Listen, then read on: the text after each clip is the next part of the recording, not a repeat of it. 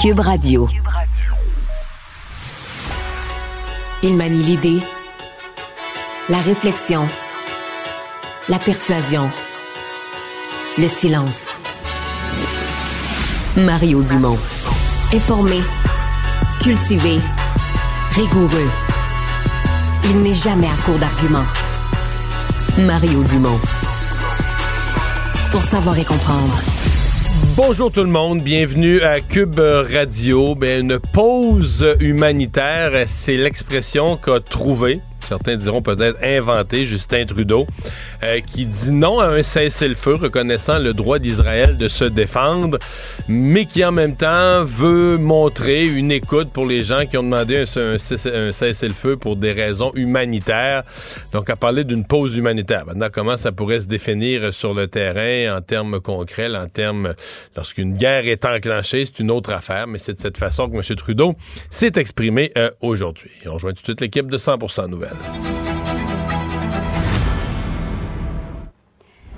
15h30, c'est le moment d'aller retrouver notre collègue Mario Dumont. Bon après-midi, Mario. Bonjour.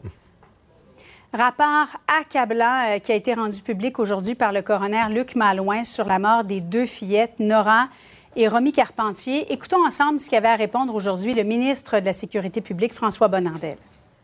Je m'attends à ce que la Sûreté du Québec réponde à 100% 100% des recommandations du coroner. Je l'ai dit, je le répète, le temps de réaction, c'est le nerf de la guerre. C'est le nerf de la guerre. Chaque minute, chaque heure compte lors de la disparition d'enfants. Est-ce que, selon toi, le ministre Bonnardel ne, vient pas de résumer ce qui a manqué dans l'opération, dans cette opération policière, Mario?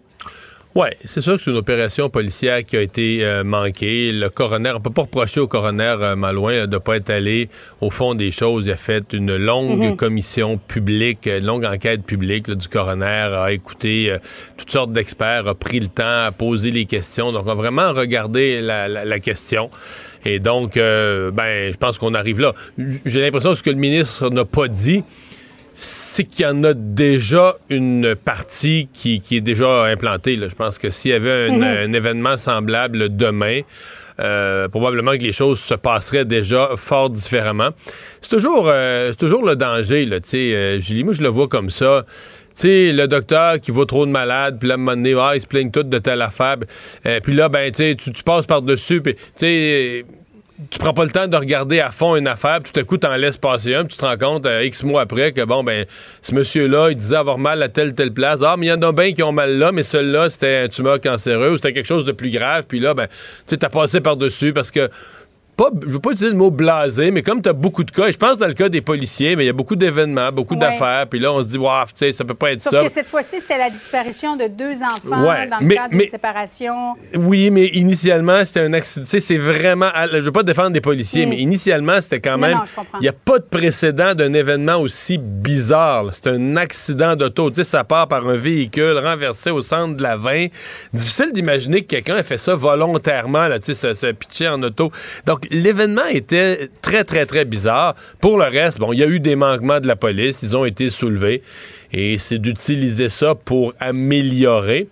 Ça laisse toujours cette question, parce que je sais, puis pour les avoir entendus de leur voix, qu'il y a des gens, par exemple des familles qui ont déjà perdu un, proche, un enfant, des disparitions, qui souhaiteraient une escouade spécialisée. Il y a tout un grand mhm. débat là-dessus parce qu'on dit, mais si on crée une escouade spécialisée, elle va être à Montréal. si un enfant euh, euh, disparaît euh, tantôt à Sept-Îles, mais l'escouade spécialisée, elle sera pas là avant, mettons, au mieux 9-10 heures de route. là. c'est le temps qui fait la différence. Ben, c'est ça. Donc, tu n'as pas le choix de former tes mm. équipes un peu partout sur le territoire, compte tenu de l'énorme territoire du Québec, de l'ampleur des distances. Fait que c'est tout ça qui entre en ligne de compte. Crois-tu que les, gens qui ont participé à cette enquête, ou en tout cas ceux qui ont coordonné l'enquête, sont imputables aujourd'hui? Ben, je pense qu'ils doivent déjà. Euh, mm. Moi, je me, souviens, on l'avait senti dès le dénouement. La police avait fait un point de presse. On sentait tout le monde nerveux. On essayait de se justifier, mais on voyait bien que tout le monde se disait Boy, celle-là, ça va nous revenir d'en face. On ne l'a pas géré de la bonne façon. Il y a quelque part où ils le, il le savaient. Euh, donc, euh, ils ont appris de ça. le coroner dit quand même, soyons honnêtes, que il y aurait eu une chance. Si on avait mieux agi, il y aurait eu une chance de les retrouver. mais loin d'une garantie. L'individu dans l'état d'esprit où il était, avec les intentions qu'il avait, s'il avait senti qu'il y avait la police plus proche de lui ou des recherches qui se rapprochaient de lui, euh, ben là, potentiellement, il aurait agi plus vite. Donc, tu sais, il peut pas conclure qu'on aurait pu ou qu'on aurait, avec certitude, évité le pire mais c'est certain qu'on aurait mis des meilleures chances du côté de. Puis, puis, moi, je pense, quand je vois le rapport, je pense à ces bénévoles, ben, je me souviens de l'époque, je pense à ces bénévoles qui voulaient aider, des gens qui se rendaient disponibles, qui voulaient en faire plus, puis que les recherches partaient pas. Ben, je pense qu'il y a toute cette, frustration de gens qui vont se dire aujourd'hui, ben là, au moins, euh, le travail a été fait sérieusement, une enquête du coroner a été faite, mm. les conclusions sont tirées, parce qu'il y en a des gens qui sont sortis frustrés, des gens qui, étaient prêts à, à partir les recherches plus tôt puis à qui on disait non, non, calmez-vous, on n'est pas prêt, on n'est pas rendu là. Bon, Mario, revenons à cette vidéo d'un vol de voiture, vidéo extrêmement violente où ceux qui se sont fait voler leur véhicule ont décidé de se faire justice eux-mêmes. Ils n'ont pas téléphoné la police. Ça s'est terminé, euh, malheureusement, ils se sont fait poignarder. JE a fait un dossier avec notre collègue Denis Thériault vendredi dernier. C'est un véritable fléau. Au Québec, chaque mois, il y a 1300 véhicules qui se font voler seulement au Québec. Euh, comment tu as réagi quand tu as vu cette vidéo? Ben, moi, j'ai. Ben d'abord, c'est sûr que c'est spectaculaire, on regarde ça, on ne croit pas. Et le, plus ridicule, c'est que la BM blanche, la BMW blanche, où les jeunes se mhm. retrouvent, ben eux, les gens de l'entreprise qui veulent les punir, puis les coincer, puis les arrêter avec la, mécanique, ils sont sûrs qu'ils sont dans leur véhicule. C'est le véhicule des voleurs, mais il y en a un qui a débarqué son collègue pour qu'il aille voler le, le, cette voiture-là, la voiture l'escalade noire. Mais c'est une voiture volée aussi. Tu vois, dans le fond, il y a quelqu'un, il y a une honnête personne qui voit son véhicule blanc se faire brasser par un, loader, par une pelle mécanique, mais le véhicule blanc est lui-même un véhicule volé. Alors, trois, trois choses qu'on a à dire là-dessus. Le premier, c'est le ridicule du vol de véhicule. Euh, deux jeunes de 18 ans sont d'un véhicule volé. Ils vont voler une escalade. Le type retrouve son véhicule, le ramène dans une cour et eux reviennent le chercher. Donc, les voleurs volent une deuxième fois, parce que dans ce cas-ci, là, ils volaient pour une deuxième fois dans la journée le même véhicule. Alors, ça démontre... Ça doit être très payant voler une escalade. Oui, mais ça démontre en même temps qu'on voit ça comme très facile, qu'on se fera pas arrêter, qu'il n'y a mhm. aucun danger. Tu sais, s'ils pensaient qu'ils allaient faire des années de prison, là, ils ne ils prendraient pas des risques comme ça. C'est parce qu'ils savent qu'il y a peu de chances de faire attraper. La justice n'est pas sévère. Donc, un, le vol de véhicule est devenu une farce. Deux, Deuxième conclusion à laquelle il faut, euh, il faut arriver, c'est quand les gens commencent à se faire justice, on dit toujours ah, c'est pas correct, faut pas faire ça, mais quand les gens commencent à se faire justice, ça veut dire que les citoyens n'ont plus confiance que la police, que l'agence des services frontaliers, que les autorités font leur travail. Et c'est ça qui est malsain. Si les gens commencent à vouloir se faire justice, courir après leur véhicule eux-mêmes, ah, il est grand temps que la police rassure les gens que ces cas-là, on s'en occupe, on s'en occupe sérieusement. Parce que la police dit toujours aux gens, faites-vous pas justice vous-même et ils ont raison. Mais quand est-ce que les gens commencent à avoir ce goût-là, c'est quand ils ont l'impression que la police s'en occupe pas. Puis la troisième chose, ben, tu sais, les jeunes avaient, deux jeunes de 18 ans, les jeunes avaient une machette. Mhm. Mais moi, j'entends bien des experts dire, écoutez, là, vol de voiture, c'est crime organisé. Crime organisé, même chez des jeunes de 18 ans, en 2023, t'as une chance élevée qu'il y ait un gun, qu'il soit armé, qu'il y ait une arme à feu. Bon, là, une machette, ils ont été blessés. Mais ces jeunes-là, imaginons le jeune a une arme à feu, puis il n'y a pas, tu sais, comme on dit, il n'a pas prévu de l'utiliser, mais là, il se retrouve poussé par un loader, une situation complètement imprévue. Le jeune est déstabilisé, sort son arme à feu. Tu sais, tu dis, bon, il reste qu'un vol de voiture, c'est juste du matériel. Si un des employés de cette entreprise-là ou, euh, euh, avait perdu la vie dans l'événement, ça serait d'une autre gravité quand même. Là. Euh, parlons maintenant de ce conflit Hamas-Israël, jour 18 aujourd'hui. Le premier ministre Justin Trudeau qui a déclaré euh, ceci alors qu'il se trouvait à la Chambre des communes, Mario. Le premier ministre s'est mis en porte-à-faux avec les États-Unis et le service de renseignement américain et le président américain, justement sur le dossier de l'hôpital à Gaza. Il n'a pas parlé au président américain en 17 jours, selon les informations dont nous disposons. Qu'entend-il faire pour convaincre les États-Unis de joindre la volonté, le consensus d'une trêve humanitaire à Gaza. Au contraire, Monsieur le Président, euh, j'ai parlé au président Biden cette fin de semaine et on continue de faire tout ce qui est nécessaire en tant qu'allié pour assurer euh, l'octroi de biens humanitaires, d'aide humanitaire euh, par des corridors d'accès à Gaza. On va continuer de pousser pour ça, y compris pousser pour des pauses humanitaires qui vont permettre à l'aide d'arriver pour les, les civils innocents. Donc, Mario, juste pour bien comprendre, là, euh, M. Trudeau ne réclame pas de cesser le feu, mais réclame néanmoins une trêve, une pause humanitaire. C'est quoi la différence? Ben, la différence est majeure. C'est qu'on reconnaît toujours euh, le, droit d'Israël de se défendre, le droit d'Israël qui a été attaqué euh, de, répliquer en allant désarmer le Hamas. Et moi, je pense que mm-hmm. Il fallait, là. Je veux dire, il fallait. Il n'y a pas de. Je, n'imaginais pas le Canada se, séparer complètement des autres grands pays comme les États-Unis euh, et puis dire, nous, au Canada, on est pour un cessez-le-feu. Puis je vois pas comment on peut être, sincèrement, comment on pourrait être pour nier le droit d'Israël de se, de se défendre. Israël a été attaqué, une guerre a été déclenchée par le Hamas. C'est ça la réalité qu'on vit euh, aujourd'hui. Puis de dire à l'autre partie, eh ben là, là tu as pris le dessus, là, tu vas. Non, l'Israël euh, a été attaqué et donc va vouloir désarmer ce groupe terroriste, lui enlever ses moyens de lancer des roquettes, de refaire ce genre d'attaque-là, de, couper la tête à des enfants. on va vouloir empêcher le Hamas de faire ça. et on va le faire jusqu'au dernier moyen. Mais j'ai Bon, maintenant, la notion de pause humanitaire, j'ai trouvé que M. Trudeau enfilait l'aiguille, quand même, dans le sens de dire est-ce qu'on pourrait, dans cette guerre, avoir des moments, une façon de faire où on réapprovisionne les populations civiles. Euh, surtout qu'on sait... Il faut qu'Israël arrête de bombarder le sud de la bande de Gaza quand même. C'est par là que l'aide humanitaire entre pendant, pendant des pauses, pendant des pauses humanitaires. Et c'est très différent d'un cessez-le-feu. Et, je pense que ça, euh, peut-être que... J'ai trouvé que M. Trudeau parlait là un langage, il a l'air un peu d'enfiler l'aiguille, de se trouver... On sent qu'il est serré, qu'il n'y a pas beaucoup de marge de manœuvre, mais qu'il s'est trouvé une espèce d'un langage, un corridor qui, euh, qui, tient la route.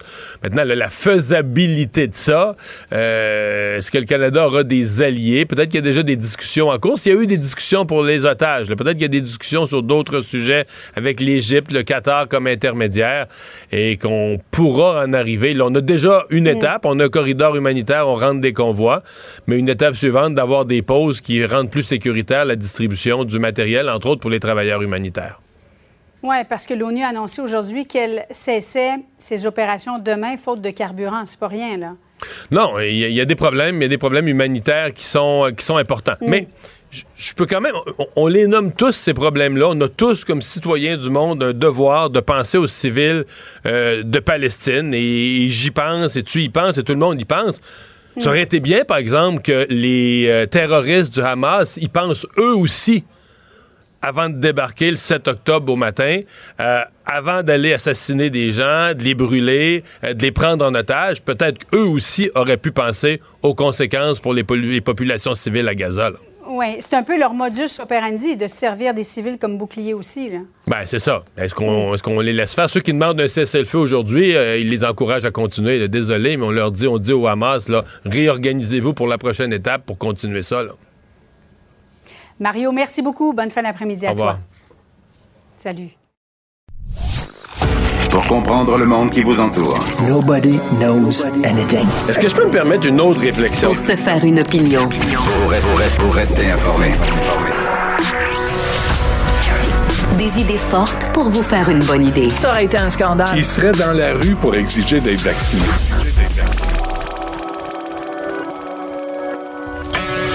Savoir et comprendre. Cube, Radio. Une radio pas comme les autres. Mario Dumont. Plus pratique que n'importe quel moteur de recherche. Une source d'information plus fiable que les internets. Pour savoir et comprendre, Mario Dumont. Ce sont des sommes importantes qui ont été annoncées euh, ce matin euh, par le gouvernement du Québec, le ministre de la Sécurité publique, François Bonnardel, qui débloque 36 millions pour empêcher la contrebande, pour sécuriser les euh, prisons, cesser ces livraisons de drogue, d'armes, de téléphones cellulaires, de tout ce que vous voulez. On en parle avec Mathieu Lavoie, c'est le président du syndicat des agents de la paix en service correctionnel. Bonjour, Monsieur Lavoie. Bonjour. On s'en est parlé souvent de ces sujets-là. Il me semble que je voyais l'annonce ce matin, je vous, entendais, je vous entendais dire enfin. Ben, c'est sûr que je vous dirais, ça fait euh, près de cinq ans qu'on parle d'investir dans les technologies euh, pour empêcher l'intrusion de drones, euh, pour contrer le trafic, le marché noir fait par les personnes incarcérées à l'intérieur. Euh, pour l'utilisation de cellulaires également, puisque le ministre a également parlé euh, de travailler sur des solutions justement pour empêcher les personnes incarcérées de poursuivre leur trafic à l'intérieur des murs avec des cellulaires. Donc, c'est sûr que de, sur ce point de vue-là, je vous dirais, on, on dit enfin, parce que c'est l'ensemble des établissements qui vont en profiter. De l'autre côté, vous savez, je, je, vais être un peu comme Thomas, je vais aussi y croire quand tout va être fait dans nos 17 établissements, parce qu'on parle d'un plan sur cinq ans. Euh, on parle d'un Ouais. plan qui implique la SQI. Euh, bon, la SQI, euh, beaucoup de problématiques au niveau de nos établissements avec la Société québécoise immobilière. Ils ont de la misère à remplacer une fenêtre brisée d'une cellule. Fait qu'imaginez comment ça peut être lourd avec la bureaucratie entre ces deux ministères. Donc, vous, vous, vous êtes content de l'annonce du ministre, mais vous allez être vraiment content quand les travaux vont être exécutés.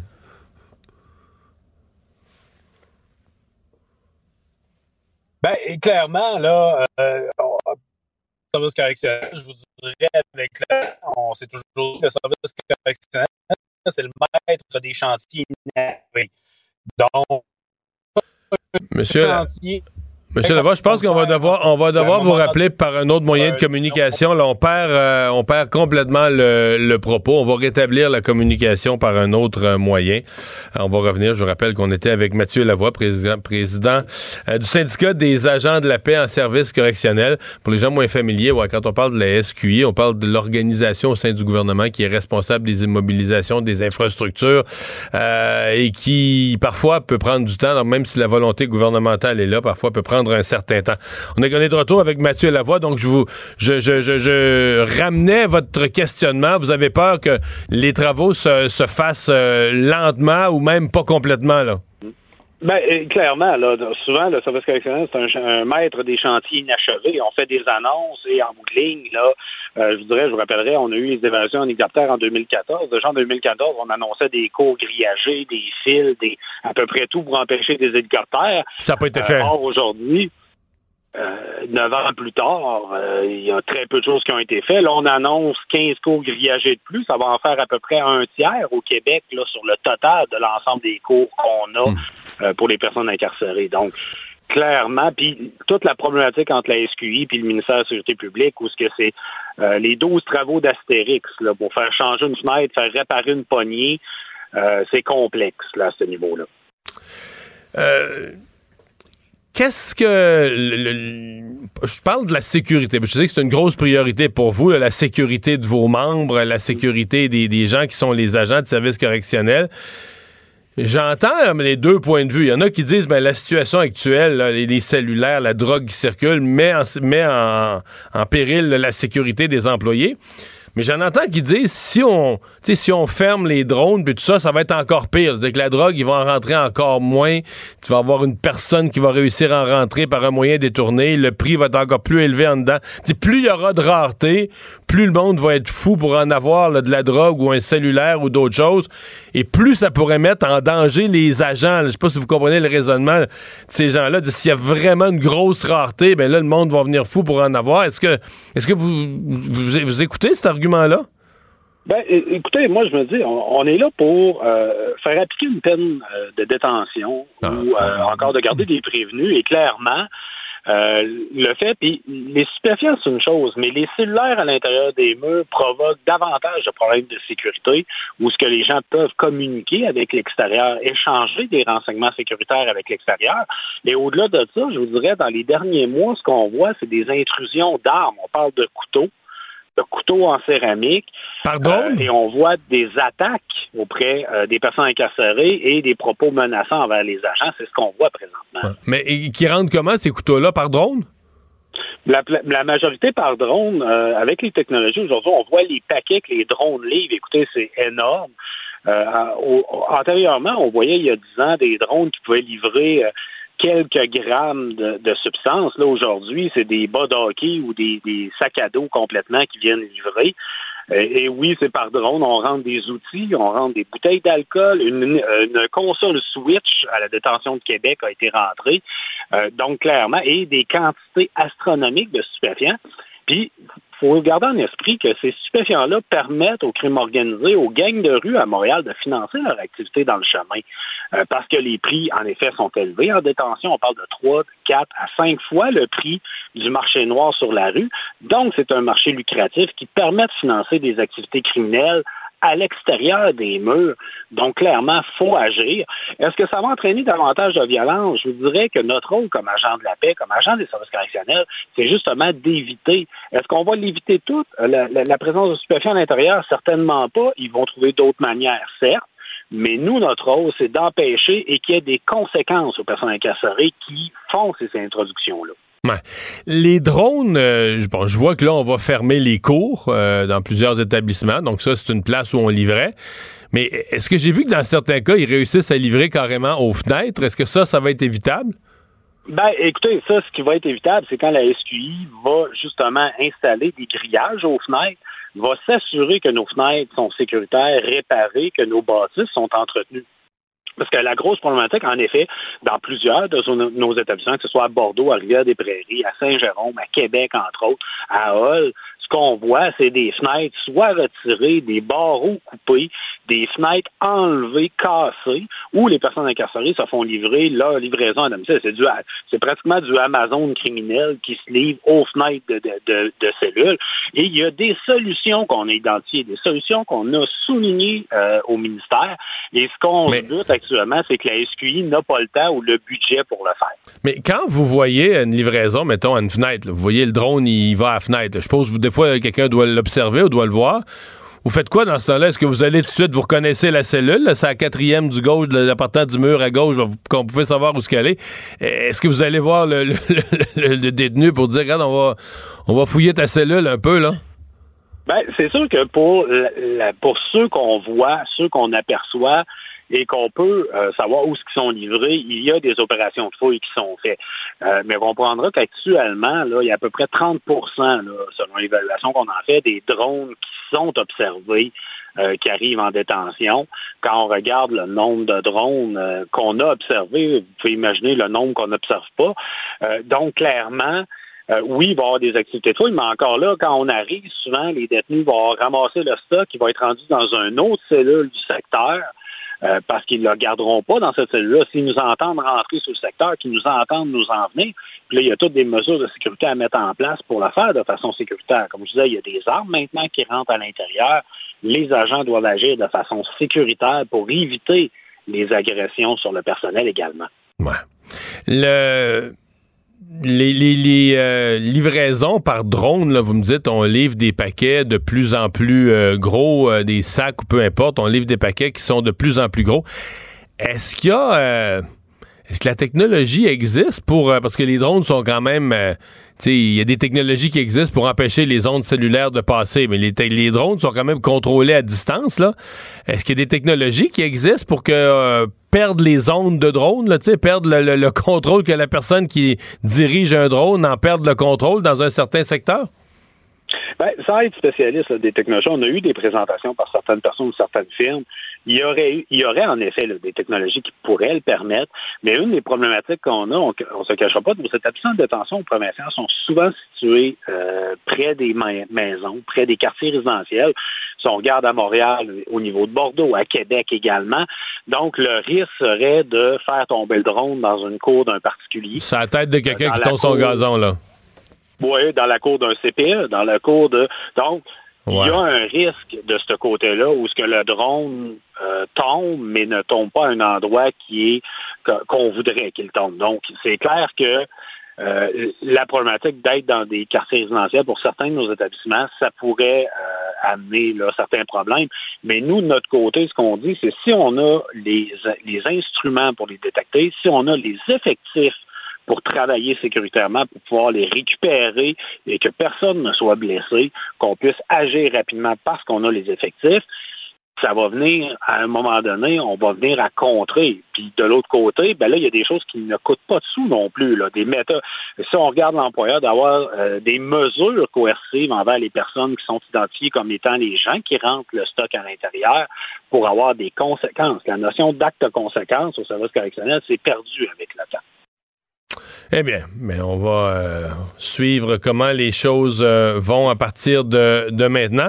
Le, ministre qui a quand même, quand même été imagé ce matin, votre ministre, en disant que la prison de Bordeaux, euh, parlant des livraisons par drone, la prison de Bordeaux est en train de devenir le deuxième aéroport de Montréal. Ben, en fait, c'est moi qui, qui, l'a déclaré là, pendant que, le ministre était là à mes côtés. Mais en effet, là, je vous le dirais, c'est pas la première fois que je le disais, mais oui, la, prison de Bordeaux, euh, de Rivière-des-Prairies, de Saint-Jérôme, s'est rendu des aéroports, ça c'est clair. Merci beaucoup d'avoir été là. Au revoir, Mathieu Lavoie, président des agents correctionnels du Québec. Mario Dumont. Une mémoire infaillible. Impossible de lui en passer une petite vite. Francis Gosselin. Économiste. Tout ça, ils l'ont échappé. Consultant. C'est quand même pas une petite affaire. Auteur. C'est moins politiquement populaire. Francis Gosselin, pour savoir et comprendre l'économie. Bonjour Francis. Salut Mario. Alors l'économie, euh, on a eu les chiffres sur l'économie euh, du Québec et l'économie qui continue un peu de de stagner, c'est-à-dire que c'est pas la récession comme telle, mais on est un peu dans une espèce de, de surplace. Oui, effectivement. Puis j'aime bien comment ça a été mis de l'avant par l'Institut de la statistique du Québec puis par plusieurs commentateurs. Euh, le PIB québécois affiche une croissance de 0 ouais. ça, ça dit tout. Ça du tout, effectivement. Euh, évidemment, là, c'est sûr qu'on on ne voit pas de croissance. C'est un petit peu ce qui avait été anticipé, Mario, c'est-à-dire qu'on est dans une période vraiment de stagnation euh, assez généralisée. Puis ce qui est un petit peu plus inquiétant, je te dirais, Mario, c'est que si on ramène ça à l'échelle de, du PIB par habitant, parce que tu sais, la population, elle grandit, beaucoup de, nouveaux habitants euh, qui se joignent à nous par l'immigration, ben, le PIB par capita, lui, diminue un tout petit peu de, de 0,2 Donc, on appelle ça techniquement pas une récession, mais ça reste que collectivement, chacun d'entre nous sommes un tout, tout petit peu moins riches aujourd'hui qu'on l'était euh, il, y a quelques, il y a quelques semaines. Puis pour la suite des choses, toujours difficile de prévoir, mais est-ce que est-ce qu'on pourrait euh, rester dans ce genre de, de, peu de zone marécageuse pendant encore un certain temps? Donc, jamais avoir vraiment une récession là, profonde, mais traîner un an, mettons, dans ce genre d'absence de croissance? Oui, ben c'est ce qui euh, c'est ce qu'on appelle euh, Mario. Ben, c'était une des c'était un des souhaits, en même temps une des craintes hein, qu'on pouvait avoir, là, ce qu'on appelle le, soft landing, l'atterrissage en douceur. Euh, c'est un peu peut-être ce qui est en train de se dessiner, mais en même temps, euh, c'est pas très excitant. Évidemment, une période prolongée de zéro croissance, à un moment donné, ça pose plusieurs problèmes dans des, des économies comme la nôtre. Euh, la première, évidemment, c'est que, évidemment, si on n'a pas de croissance, ben si ton entreprise croît, c'est forcément au détriment de Donc, ça veut dire qu'il y a carrément des rivalités qui s'installent qui sont beaucoup plus fortes entre les fournisseurs euh, de services et, de biens. L'autre truc, c'est euh, un syndrome qu'il y avait eu dans certains pays, dont le Japon dans les années 90. On appelle ça la stagflation. c'est une combinaison de stagnation et d'inflation. Puis je sais pas si euh, c'est le cas actuellement, parce qu'il va falloir attendre quelques mois. Mais c'est une période où il n'y a pas de croissance, mais où les prix, eux, augmentent mois après mois, comme un peu ce qu'on vit au Québec. Puis ça, ça peut être très, très, très décourageant pour autant les entreprises, autant les citoyens des fonctionnaires euh, sanctionnés euh, pour vol de temps. Même dans certains cas, il y en a qui ont été euh, licenciés pour vol de temps. Ça s'est passé dans le contexte du télétravail. Oui, puis ça pose quand même euh, des questions assez intéressantes, Mario, à savoir la suite de cette expérience euh, sociale à grande échelle du télétravail. Euh, c'est un rapport qui montre que, en fait, dans la fonction publique, c'est quand même un, problème endémique, je dirais. il y a eu un genre de palmarès qui a été publié des pires ministères, puis la palme revient au ministère de la Justice, qui a quand même 88 personnes qui se sont vus abuser de leur privilège de télétravail. Et ça a même mené jusqu'à 15 personnes qui auraient été suspendues et 17 qui auraient été carrément congédiées. tu sais, Mario, je sais que tu sais comment ça fonctionne, la, fonction publique. Mettre quelqu'un dehors. ouais, c'est énorme. Euh, fait qu'il faut vraiment qu'il y ait une faute, là, un abus grave là, qui a été euh, qui a été mené. Euh, c'est drôle parce que c'est justice, euh, sécurité publique, cybersécurité. C'est comme si les métiers liés, liés vraiment à l'appareil là, de, de, de, contrôle et de, et de policiers là, étaient comme parmi les pires. Puis je, je m'explique mal pourquoi dans, dans, ces ministères-là, plus que dans d'autres, il y aurait davantage d'abus. Mais clairement, là, ça semble être un, un, un problème assez répandu je me réjouis quand même en me disant qu'au moins c'est euh, au moins ça a été observé. Là, au moins des mesures ont été prises parce que des fois on peut dire bon les fonctionnaires on sait bien, mais là carrément on ne laisse pas passer euh, ces actions là qui sont euh, comme tu l'as décrit du, vol à quelque part. C'est payé oui, mais, pour le temps non travaillé. Ouais, mais c'est quand même comment dire c'est quand même plus difficile. c'est le défaut du télétravail. Bon, c'était dans un domaine très mesurable, je sais pas, je, mettons un traducteur ou quelque chose. Tu, sais, tu peux voir, tu peux voir la quantité, le volume. tu sais, tu vas dire, mettons, ben moi je m'attends à ce qu'une personne fasse une page, euh, une page à la demi-heure. Fait que tu sais, euh, si elle a fait dans sa journée 16 pages, elle a fait euh, toutes, elle a fait ses 16 demi-heures, donc c'est 8 heures de travail à peu près, tu sais. Mais quelqu'un qui est dans un autre type de travail où c'est plus, tu sais, de, moins mesurable. Ouais, ouais, plus relationnel. Ouais, ouais là, comment tu mesures? Là, après ça, tu vas dire, ben là, tu peux voir si elle a été branchée sur son ordi, mais il y, a du monde qui disait, là, laisse ton chat s'amuser avec ta souris. pendant que... Ah, ben Mario, je, pense que j'en avais parlé avec toi. Je pense que c'était chez Hydro-Québec. Puis je veux vraiment pas casser du sucre sur d'autres personnes. Mais il y avait des employés qui avaient acheté sur Amazon un espèce de dispositif qui faisait bouger ta souris. puis ça gardait ton écran allumé. Puis peut-être que ça faisait des clics aléatoires dans l'écran. Fait que pendant que tu allais te faire un petit café, prendre une douche, puis finir le, lavage, ben c'était compté comme du temps de travail parce qu'il y avait, entre guillemets, une activité numérique, mais qui était vraiment aléatoire et sans aucune forme de valeur.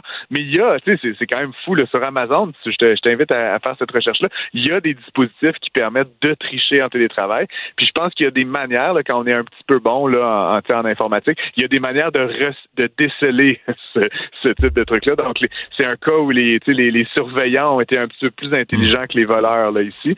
Euh, c'est le, le principe du chat et la souris Oh, oh, oh. Exactement. Exactement. On n'a pas plus de détails. Puis évidemment, il faut à un moment donné protéger la confidentialité là, puis des, des, personnes, même s'ils ont volé du temps. Mais, euh, mais je serais bien intrigué d'avoir sur l'ensemble des, des milliers de personnes qui sont euh, visées par, par ce rapport. Euh, comment est-ce que ce vol de temps-là a été organisé pour qu'on puisse le, le, comprendre un peu mieux? Là? Ce matin, à LCN, je détaillais l'ensemble des conséquences économiques de la grève euh, des travailleurs de la voie maritime du Saint-Laurent. Hmm. Et euh, là, euh, bon, tout le monde est inquiet pour l'économie. Personne ne sait exactement combien de, de temps pourrait durer ce conflit-là. Non, c'est ça. Puis euh, honnêtement, Mario, je suis étonné que ça soit pas plus comme la, la crise. Là, je veux dire, c'est, très grave ce qui se passe. Euh, c'est 360 employés syndiqués euh, qui sont en grève depuis la nuit de dimanche à lundi. essentiellement, là, ils, vont, ils, ferment la voie maritime du Saint-Laurent. ça fait évidemment peut-être le, le plaisir de l'association des camionneurs ça pose un, grave problème là, euh, par rapport à, cette, à cette, euh, cette, infrastructure absolument stratégique. C'est pas bon pour évidemment. Bon, indirectement, c'est bon pour Montréal parce que ça veut dire que le monde ils vont s'arrêter chez nous, mais dans, le grand schéma d'encore avoir des enjeux, Mario, avec notre fameuse voie maritime, euh, c'est vraiment pas de quoi envoyer des signaux là, de fiabilité aux grands joueurs internationaux. Donc, je, suis surpris qu'on soit pas déjà en train de, de discuter d'une loi ou en tout cas d'un retour rapide au travail en attendant que ces conflits-là se règlent entre la partie patronale et le syndicat. Ouais, ouais. Mais est-ce que on. Tu sais, des fois, les premiers jours passent, mais est-ce que des voix économiques vont se faire entendre? Est-ce que, par exemple, l'opposition conservatrice, qui est un petit peu plus à droite économiquement à la, Chambre des communes, pourrait se lever et demander euh, sais, un règlement, une loi spéciale? Comme ça, le, le, débat sur une loi spéciale avait fini au bout de quelques jours au port de Montréal. Le débat sur une loi spéciale avait fini par le. jours. Oui, c'est ça. Mais, mais dès le premier jour, c'était en discussion, tu comprends? Alors que là, ça fait quand même plus de 48 heures, puis pour l'instant, j'ai pas entendu On n'entend rien. ça, Non, t'as raison. ça en va se régler. Puis comme je te dis, je suis surpris, là, tu dis que tu en as parlé à LCN ce matin, mais je veux dire, je suis surpris que ça soit pas comme la une de tous nos journaux canadiens. C'est vraiment très grave potentiellement. Puis si ça devait durer 10 jours, 15 jours, comme la grève au port de Montréal il y a, il y a trois ans, euh, ça, ça a eu des conséquences économiques majeures qui se sont chiffrées en dizaines de millions de dollars, voire en, en centaines. Donc, tu sais, je pense pas que c'est quelque chose à prendre à la légère. Puis tu disais, est-ce qu'il y a des voix? Ben, euh, il y a Véronique Proux, là, de manufacturier exportateur du Québec, qui, qui a, qui a pris la parole pour, pour, pour euh, dire que c'était un, enjeu. Plusieurs autres grands manufacturiers, plus grandes entreprises industrielles sont inquiètes. Donc là, je pense qu'éventuellement, ils vont faire pression. là, Les, ça- les- les chiffres que je voyais, c'est que les marchandises annuellement transportées euh, dans, sur la voie maritime, c'est à peu près euh, 17 milliards. Mais que l'activité économique qui en découle, c'est plus de 60 milliards. Parce que, Ben tu oui, mettons, que mettons que t'amènes, ben oui, marchandises-là, mettons que euh, t'amènes du minerai de fer. À l'autre Ben, bout, le minerai de fer, c'est la matière première, c'est l'intrant d'une usine, là où il y a des centaines d'employés. Donc, si t'as plus de matière première, bon, t'as peut-être un inventaire, tu vas être bon, ton usine la faire marcher quelques jours. Mais s'il rentre plus de matière première, à un moment donné, c'est des entreprises qui vont fermer. Mais est-ce qu'on va vraiment attendre ça pour se réveiller? Puis, est-ce qu'il faudra le constat d'entreprises qui arrêtent d'opérer pour euh, crier que c'est un problème? J'espère que non. Oui, ben voilà, exactement, Mario. C'est le seul enjeu, je pense, euh, de, de second ordre. Puis qui, tu sais, après là, tous les enjeux logistiques qu'on a vécu pendant la pandémie, après les deux grèves au port de Montréal, après, tu sais, on, on semble voir reprendre le dessus. Fait qu'encore une fois, qu'il y, ait un bloquant, tu sais, puis la grève du port de Vancouver que j'oublie, qui, qui est même assez majeure. Euh, tu sais, là, ce serait le temps là, que les choses tournent rondement pendant, mettons, une couple de mois, une couple d'années. Ça, ça ferait du bien, je pense, à notre économie, puis surtout à nos, à nos manufacturiers euh, québécois et canadiens. Donc, en tout cas, comme je dis, je prends pas parti là, pour une part ou l'autre. Je souhaite juste qu'il y ait une résolution rapide, puis que les deux parties s'entendent, puis qu'on puisse reprendre le, le business as usual du côté de la voie maritime. Merci, Francis. À demain. Je t'en prie. À demain.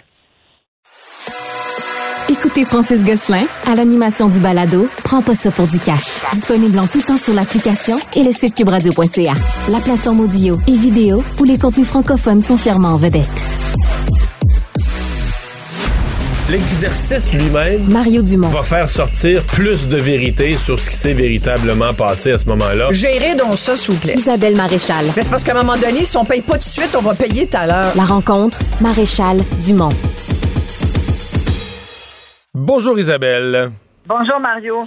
Alors, tu as reçu le témoignage d'une euh, automobiliste de la rive nord qui euh, va se, qui, qui n'en peut plus là, qui ne sait plus quoi faire avec la congestion routière. Voilà, elle m'a écrit puis elle, s'est vraiment épanchée sur ce qu'elle vit euh, au quotidien. Euh, Émilie est une citoyenne de Sainte-Anne-des-Plaines et elle m'écrit que donc elle vit dans cette ville en banlieue de Montréal sur la rive nord depuis 14 ans, qu'elle a longtemps voyagé à Montréal pour aller au travail et elle dit ça n'a jamais été aussi pire que maintenant. Euh, je la cite, depuis le, de- depuis le retour de la pandémie, la sortie de notre ville est impossible. L'augmentation de nouveaux habitants joue beaucoup dans la cause et les travaux euh, routiers également.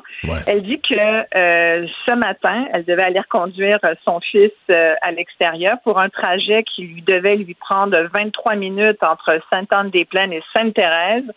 Ça lui a pris 55 minutes. De la circulation congestionnée tout le temps maintenant, dit-elle. Elle dit que c'est impossible de sortir rapidement. Puis elle dit, elle fait le lien avec les permis de construction. Elle dit que c'est vraiment désolant de voir que les permis de, de construction de nouveaux condos euh, semblent être donnés euh, vraiment très très facilement, sans vraiment de jugement, parce qu'elle dit, je vois les condos augmenter sans cesse, malgré le fait que nos routes, elles, ne sont pas euh, modifiées ou élargies pour autant. Elle dit franchement, il on dirait qu'il n'y a pas de réflexion, euh, euh, qu'il n'y a, pas de jugement. Puis elle dit c'est mal réfléchi pour les citoyens qui vivent déjà dans, ces villes. Elle dit je comprends la- la- l'apport au niveau des taxes, mais la qualité de vie est vraiment oubliée au détriment de l'argent. Euh, et donc, elle termine son témoignage en disant il y a du trafic tous les jours pour entrer et sortir comme jamais. Nos jeunes arrivent en retard très souvent à leur école secondaire à la cause de ces congestions. Avant d'accepter de nouveaux habitants d'Émilie, une analyse des routes devait être mieux pensée. Et, et je trouvais que c'était assez juste euh, ce qu'elle dit parce que j'ai pu le vérifier moi-même. Je pense que tous ceux qui nous écoutent, Mario, euh, dans leur voiture avec, en ce moment, le vivent sans doute. On est en pleine heure de pointe et c'est congestionné. Pourquoi? Parce que c'est mardi. c'est sûr qu'hier, lundi, lundi, vendredi, c'est moins pire. C'est moins pire, ouais. Depuis, la, depuis la pandémie, il y a comme euh, et le télétravail euh, les lundis et Mais les là- vendredis. Mais là, allonge le week- ouais. Mais là, la réponse que, que la réponse de nos jours là, à, ta- à la question de cette citoyenne, Ouais. c'est qu'il faut prendre le transport en commun. Oui, mais et, et tu vois, euh, je lui ai répondu, puis elle, elle m'a écrit dans son coin, en transport en commun, il y, y en ont pas. Là. Elle dit on n'a pas beaucoup d'autobus. euh, parce que c'est c'est effectivement, ça a été mon, mon argument. Je dis, ben vous, euh, euh, dans votre coin, vous avez quoi? Puis euh, elle me dit non, nous, en plus, euh, elle a quatre enfants, dans- ils sont, ils jouent au hockey, il y a plein d'activités. Tu sais, c'est la vision Montréal, la vision du transport collectif, c'est bon pour des villes comme Montréal, à la rigueur Québec, des, tu sais, des grands centres. Mais quand tu es en banlieue, euh, éloigné comme ça, si c'est c'est 90 km de Montréal, tu sais, prends les, les gens qui sont ici dans des villes comme euh, Granby, Bromont, euh, c'est pas forcément évident. Ouais, mais là, de là, se là- déplacer. mais moi, moi, je suis tout à fait d'accord avec toi. Je te donne l'argument du moment, mais l'autre argument, c'est l'étalement urbain. Donc, euh, si cette dame travaille à Montréal, elle aurait dû s'acheter une maison à Outremont ou à Westmount ou à Ville-Mont-Royal, mais pas à cette Ben là, tu des viens de nommer deux villes qui sont même pas achetables. Ah, ben là, ah, OK, c'est plus cher qu'à Sainte-Anne-des-Plaines. Mais moi, je, je répète, je répète ce que j'entends. On est contre l'étalement urbain. Il faut que les gens viennent habiter proche, là. Ou peut-être oui, qu'à- mais problème, peut-être qu'à. Montréal, elle aurait les moyens d'avoir un 1,5. Ben pas aujourd'hui. Ah oui, avec quatre enfants, je sais Ah. pas, qu'elle va les, les faire dormir. là, là, moi, j'essaie, pourrait- d'être écologiste, moi, Isabelle, de trouver toutes les bonnes solutions là, du moment qu'on entend toujours là, pour, le- pour la madame. Là.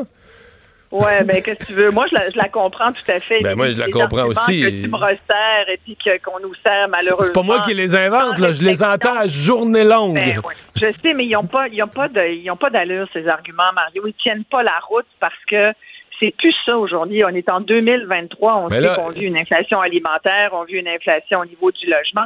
Dans son coin, par exemple, euh, il n'y a pas de nouveaux logements. Là, c'est euh, de, de, de- je veux dire, de nouvelles routes pour les logements. Il y a une pénurie de logements. Et, euh, et bref, c'est pour ça que les gens, euh, ils, qu'est-ce que tu veux, ils s'en vont à l'extérieur puis de plus en plus loin. Alors oui, il y a un étalement. Mais tu sais, moi, ce qui m'intéressait surtout, c'est de voir où en était Montréal par rapport Montréal et, et les agglomérations euh, Rive-Nord, Rive-Sud, mais surtout pour Montréal, parce que moi, je le vis aussi, cette congestion-là à Montréal. Je me dis, voyons, si, euh, je sais pas combien de gens sont en télétravail, mais on dit qu'il y en a quand même beaucoup, là. Euh, c'est quand même devenu euh, euh, la panier de plusieurs personnes de travailler de la maison au moins, ne serait-ce que deux à trois jours semaine. On va pas tous au bureau, mais je regarde. Donc logiquement, je me dis qu'il devrait y avoir moins de monde sur les routes. Or, j'ai l'impression qu'il y en a plus qu'avant la pandémie. C'est vraiment une impression. Évidemment, c'est euh, c'est c'est amplifié par les travaux. Tu sais, dans sa lettre, Émilie, elle dit là, c'est, c'est pire à cause des travaux sur la route. Puis c'est vrai qu'il y en a beaucoup dans son coin. Euh, à Montréal, avec euh, tout ce qui se passe euh, sur euh, tu sais, la 132, mais sur la rive sur la rive sud, mais aux abords là, de, de Louis Hippolyte Lafontaine, c'est l'enfer. Tu veux pas aller jouer là. Mais la rue Notre-Dame est aussi tout le temps congestionnée à cette heure-ci puis le matin. Pardon, qu'est-ce que tu dis? Non, j'ai dit problématique, oui. Ben oui, ça n'a pas de bon sens. Alors, je suis allée voir le fameux, je sais pas si tu connais le, le Tom- TomTom Traffic Index. Ben, je connais un- pas, mais je sais c'est quoi, là. C'est un indice, en fait, qui classe à peu près 400 villes dans une soixantaine de pays sur les six continents selon leur niveau de congestion. Le taux de congestion est calculé en on compare le temps de déplacement dans la congestion au temps de déplacement lorsque la circulation est fluide.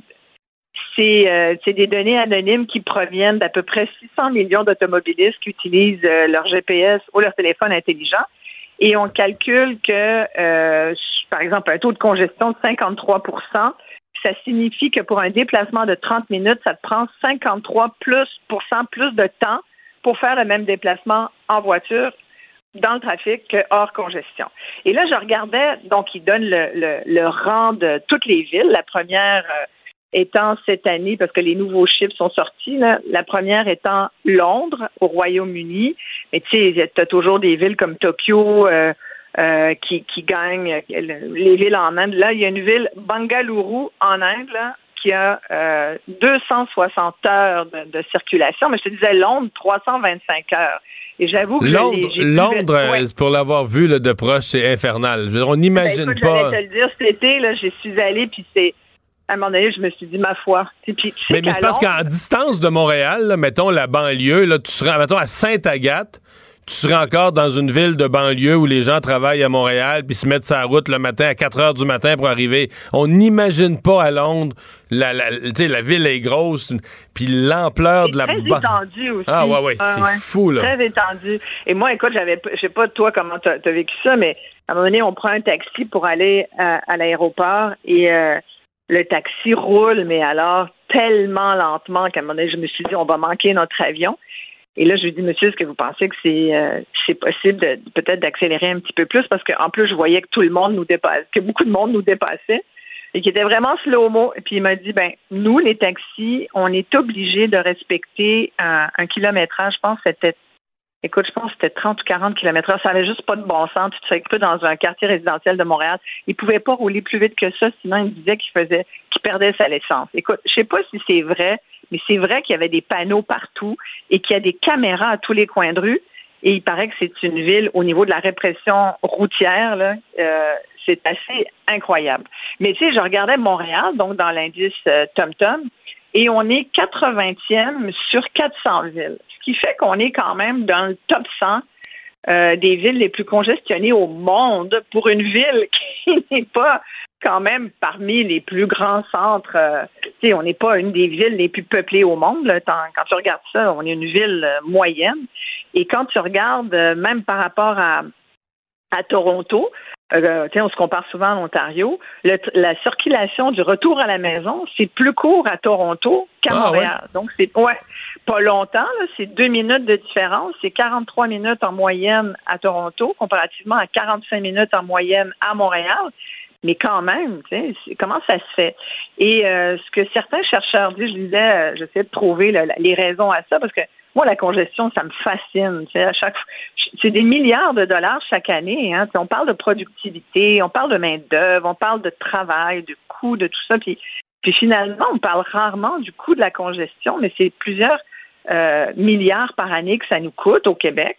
Et quand tu regardes les, raisons, ben, il y a des spécialistes qui disent ben, c'est aussi parce que on a, on a, par rapport à l'Ontario, entre autres, comparons-nous, euh, il y a eu moins de retard en Ontario qu'au Québec en matière de maintien des infrastructures. Il dit à Montréal, la majorité des infrastructures ont été construites dans les années 50, dans les années 60, elles ont mal été entretenues, sont raboutées, sont patchées, ça c'est moi qui dis ça. et, souvent, ben, c'est ça qui fait que tu as un taux de... Ça, ça, retarde, bien sûr, on a un gros, gros, gros problème. Tu sais, ce matin, je suis allée à l'aéroport de Saint-Hubert, euh, en pleine heure de pointe, je veux dire, ça nous a pris 45 minutes c'est pas loin l'aéroport de Saint-Hubert en termes de kilomètres. Et je voyais dans le journal aujourd'hui qu'on disait que dans l'industrie de la construction, il y avait encore des, enveloppes qui se passaient apparemment. Et pourtant, dans la commission Charbonneau, on avait mis en lumière l'espèce de connivence de longue date euh, qui euh, trônait dans l'industrie, où finalement on se rendait compte qu'on payait beaucoup trop cher pour des travaux à n'en plus finir qui auraient dû nous coûter pas mal moins cher. Mais tout ça, ça fait partie de l'enjeu, tu comprends, des infrastructures qui sont, qui sont coûteuses, qui sont mal faites. Euh, il y en a qui s'en mettent les plein dans les poches au passage. Puis en attendant, ben, c'est le citoyen automobiliste, les contribuables qui payent, qui continuent de payer. Et ça, c'est fort désolant. Fait que j'aurais aimé avoir des, réponses euh, puis là, mais là, pour tu Émilie, mais je comprends tout à fait sa situation. Mais là, tu parles pas de tous les autres chantiers où il y a juste des comptes, puis il y a juste personne qui, personne qui euh, travaille.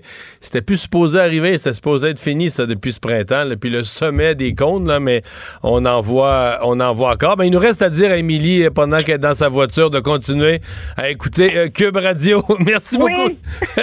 Merci Isabelle, à demain. Merci Mario. Maître vulgarisateur il explique et communique l'inexplicable. Mario Dumont.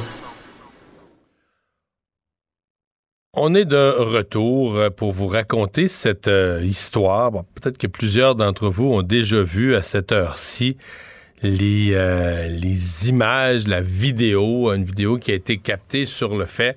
On est dans la cour d'une entreprise, la cour arrière d'une entreprise, et il faut, faut, faut se le faire raconter pour le croire des jeunes de 18 ans, deux jeunes, viennent voler un véhicule un escalade, un Cadillac escalade, mais pour la deuxième fois de la journée. Donc, ils l'ont volé une fois. Le propriétaire l'a retrouvé et récupéré. Il l'a rangé chez une connaissance ou un ami qui a une entreprise, puis qui a comme une cour grillagée, une cour arrière. Il l'a ramené là-dedans pour dire, bon, là, je, te, je, te, je te donne dans ta cour pour qu'elle soit en sécurité. Ben, les voleurs ont retracé le véhicule puis sont revenus le voler une deuxième fois. Mais là, dans la cour, euh, là, on rit c'est pas drôle. Dans la cour, ça, comme on dit, ça a foiré, là. Euh, les employés n'ont pas voulu le laisser faire, ont attrapé les jeunes. Il y a un des jeunes qui s'est sauvé en rampant en dessous de la clôture. Finalement, ils ont fermé toutes les clôtures, donc l'auto était embarré là. Et les jeunes étaient dans une auto, une espèce de BMW blanche. Mais c'était aussi une auto volée. Donc, ils s'en venaient en auto volée, à deux, pour en débarquer un des deux pour que lui aille voler une autre auto. Mais euh, les gens de l'entreprise, eux, pensaient que les jeunes étaient dans leur, dans leur voiture. Ils arrivent avec une voiture blanche. Et là, carrément, ils sont arrivés avec une pelle mécanique pour pousser la voiture. Puis il y en a un qui hurlait à l'autre, tape sur le toit, tape sur le char avec la pelle du loader. C'est spectaculaire et ça a fini avec un des voleurs qui avait une machette et qui a frappé les individus à coups de machette, en a blessé deux, qui ont fini à l'hôpital. On craint pas pour leur vie. Mais ça vous donne une idée de l'espèce de, folie de tout ce qui est arrivé. Il y a beaucoup d'histoires en une. La facilité du vol de voiture, la violence, la tentative de se faire justice soi-même. André Gélina, ex-sergent détective au SPVM, euh, retraité, est avec nous. Euh, bonjour André. Salut Mario. Bon, euh, on va explorer plein d'affaires, mais des premières, euh, premières constatations, premières remarques quand quelqu'un comme toi, d'expérience, voit une scène aussi folle? Ben, ce que je me dis, c'est qu'un événement comme un vol de véhicule peut partir en spirale, dégénérer en tentative de meurtre. Et, c'est ça qui est, un peu, euh, incroyable dans ce dossier-là, c'est qu'un événement qui, qui arrive quotidiennement, ben, on se rend compte que ça peut avoir des conséquences excessivement graves. En même temps, ça nous amène à comprendre aussi que le vol de véhicules, ce n'est peut-être plus le même type d'individu qui commet ça aujourd'hui euh, que ceux qui le faisaient il y a 20 ans. En fait, on se rend compte que c'est des réseaux organisés, c'est des gens qui, de plus en plus, il y a, ça avait même été médiatisé il y a quelques semaines, euh, il y en a de plus en plus qui se font prendre avec des armes à feu. Dans le cas ici, c'était des couteaux ou une machette. Mais évidemment, ça nous montre que ces gens-là ont un mépris incroyable de la vie. Mais, faisons-le le, faisons -le, le scénario. Deux jeunes de 18 ans, mettons, ils ont une arme à feu. Ou chacun une arme à feu. Ça se passe pas comme prévu. Là, ils sont en train de se faire. Écoute, le type, il est dans le véhicule, puis il se fait brasser par la pelle d'une pelle mécanique, d'un loader. Euh, non, mais il prend panique, là, sans face. Il peut avoir une arme à feu, lui, avec l'intention de ne pas l'utiliser mais il peut rentrer en mode panique, non? Dire là, voyons, ça n'a plus de bon sens et sortir son arme à feu. Ben euh, oui, d'une certaine façon, tu as raison, mais en même temps, il faut comprendre une chose, c'est que lorsque que tu, portes une arme à feu qui est, illégale, que tu, que, que tu pour une activité que tu n'as pas les permis, puis que l'arme n'a pas été achetée légalement, puis on sait que tu es un criminel, ben on peut quand même penser qu'il y a une présomption, que tu as une certaine propension à l'utiliser si la nécessité arrive. Mais en même temps, effectivement, c'est sûr et certain que cet événement-là, si l'individu avait eu une arme à feu, ça aurait probablement dégénéré encore plus. On ne peut pas présumer les intentions des gens. Mais on aurait pu avoir un mort. Ah ben, on aurait pu avoir euh, un mort, deux morts, des blessés. Euh, ça aurait très pu finir autrement. Puis en même temps, ça nous amène à nous questionner sur la pertinence pour des citoyens d'intervenir dans des situations comme ça. Hmm. Mais mais on prend ça morceau par morceau. D'abord, sur la facilité du vol de véhicule, mais quand je parle de facilité, je veux dire la, la confiance. Les kids, ils ont 18 ans, ils volent un véhicule, le propriétaire rattrape le char en question, ils vont leur voler une deuxième fois. Mais entre toi et moi, faut être un confiant, euh, confiant, quasiment confiant fou, avoir du front deux fois tout le tour de la tête. C'est pas, pas imaginable de retourner une deuxième fois dans la journée chercher un véhicule que tu as déjà volé. Là. Non, t'as, as raison, faut être culotté euh, royalement. Et, en même temps, ça nous laisse comprendre une chose, c'est que ces gens-là étaient probablement pas des jeunes qui volaient un véhicule pour ce qu'on appelle communément un joyride, là, faire un tour d'auto c'était des gens qui probablement faisaient partie d'un réseau criminel bien organisé, très lucratif. Ils se sont d'ailleurs déjà, ils étaient déjà au volant d'un véhicule volé, d'une BMW blanche. Et là, ils s'en allaient récupérer un véhicule, semble-t-il, qu'ils avaient déjà volé. et, au vu et au su en plein milieu du jour. À 4 heures, à 4 heures l'après-midi, la clarté à plein jour. Ouais. Effectivement, ça, ça, nous amène bien des questionnements, comme tu dis, si on le prend morceau par morceau, parce qu'on se dit, de un, c'est parce que c'est probablement très lucratif. L'attrait de l'argent est fort. Les peines sont probablement ridicules euh, en termes de, justice. Et parce que ces gens-là, en plus d'être armés, ben, font partie d'organisations criminelles. Je veux dire, si on avait des peines qui étaient conséquentes, ben c'est sûr que ça deviendrait probablement moins intéressant. Puis là, on parle pas de tout ce qui peut entourer ça, qui pourrait décourager les vols de véhicules en passant par les constructeurs et en passant par la Société d'assurance automobile du Québec. Ouais, en passant par l'Agence des services frontaliers qui laisse passer ça au port de Montréal. Euh, les euh, ben là je comprends que dans le monde criminel comment on peut imaginer que ça se passe? Probablement que c'est d'abord on nous dit que c'est une business qu'il y a des gens qui sont rendus des exportateurs de véhicules volés qui ont leurs clients au Moyen-Orient en Afrique donc et donc ces gens-là eux ils mandatent des, intermédiaires qui remandatent des intermédiaires puis là tu arrives à la rue donc on mandate des jeunes pour dire regarde ramène-moi un escalade je te donne 5000 pièces je, je dis un montant je lance un code d'espèce mais c'est ça on dit quelqu'un dit aux jeunes ramène-moi euh, tel, véhicule, puis je te donne un montant? oui, tout à fait. Il y, a des, individus, ça fonctionne par réseau. Les gens, il y en a qui se spécialisent dans la localisation des véhicules parce que les gens, généralement, ont des commandes. on sait qu'il y a certains véhicules qui sont beaucoup moins volés. Donc, les gens ont des commandes. Il y en a qui vont se spécialiser dans les méthodes pour être capables de pénétrer dans le véhicule, soit à partir du numéro de série, soit à partir de scanner le signal de votre clé. Parce qu'aujourd'hui, des véhicules avec des clés traditionnelles, il y en a de moins en moins.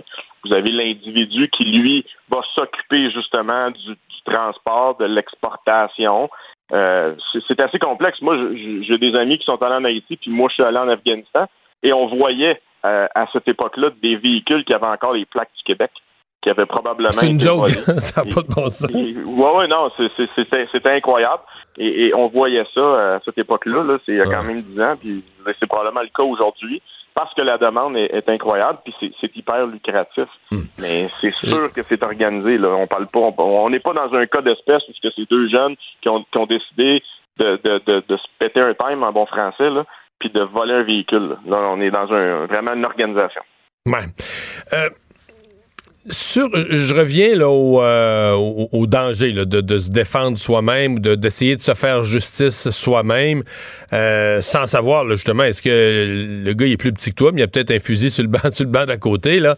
Euh, est-ce que le danger, c'est pas une fois, parce que moi, je l'entends, les gens partout disent, ah, ça, les vols de véhicules, les gens sont fâchés, les gens qui s'en sont fait voler sont choqués, mais ils disent, personne s'en occupe, la police s'en occupe pas. Parce que c'est là le déclencheur que les gens se mettent à se faire justice eux-mêmes. C'est quand il y a l'impression que la police s'en occupera pas, la police viendra, me reviendra même pas, ils vont me donner un numéro pour mes assurances, le, le, port, l'agence des services frontaliers au port va le laisser passer. Tu une impression que les institutions de la société sont une grosse passoire et que donc, comme citoyen, si tu veux arrêter l'injustice, ben, il faut que tu t'en mêles toi-même. Euh, c'est pas un danger, ça? Ben oui, tout à fait, parce que collectivement, on sait que même si tu peux voler ton véhicule, que les assurances vont payer, mais collectivement, c'est pas eux autres qui sont perdants. C'est nous, les consommateurs, qui assumons euh, les frais là, de, façon euh, divisée entre nous tous. Mais c'est sûr que ça peut être tentant de se faire justice soi-même parce que à la base, le code criminel donne le pouvoir aux citoyens de, faire une arrestation lorsqu'il y a un, un flagrant délit. C'est d'ailleurs le pouvoir sur lequel se basent les agents de sécurité. Mais en même temps, ça vient avec des grandes responsabilités parce que comme les policiers, les citoyens qui procèdent des arrestations, ne sont pas euh, ne peuvent pas se soustraire aux, aux obligeances, aux, aux, exigences pardon, du code criminel qui dit vous, un, vous devez utiliser la force nécessaire et raisonnable. Donc, donc un loader, donc lever la valise d'un char avec l'appel d'un loader puis pousser dessus. Mettons que le type débarque puis tu, tu, roules dessus avec une roue, tu le frappes avec l'appel en parce que là, c'était la panique, tout se passait dans une espèce de chaos. Mettons que tu tues l'individu ou tu le blesses très gravement, là, le conducteur qui est, qui est sur le loader, ça devient moins drôle. Lui-même peut faire face à des accusations criminelles. Oui, à sa face première, de la façon dont tu le décris, évidemment, si l'individu n'a pas encore sorti son couteau ou n'a pas euh, d'arme à feu, évidemment, ça pourrait ouvrir la porte à une évaluation de la part du DPCP et des policiers. C'est sûr et certain. C'est parce que le problème de l'emploi de la force, et, c'est pour ça que la majorité des gens ne comprennent souvent pas l'action des policiers, c'est que c'est pas simple. C'est pas une science exacte, c'est jamais beau. Et c'est très difficile de savoir où ça commence, où ça finit, si on n'a pas l'entraînement nécessaire. Et, ça, quand on rentre dans une situation comme ça, ben c'est là, c'est de un, comme tu le disais, quelqu'un qui a une arme à feu, là, ben tout le monde avec un gun devient un colosse. Ça, c'est sûr. Fait que face à ça, comment est-ce que les gens vont réagir, ils sont pas entraînés à ça, sont pas équipés. Et là que ça rouvre la porte à des drames. Mais en même temps, je peux comprendre que c'est tentant parce que comme tu le décrivais, les gens sont frustrés, les gens sont tannés, surtout qu'on sait souvent que si on se fait voler notre véhicule, ça peut prendre des semaines, voire des mois avant d'avoir un véhicule de remplacement.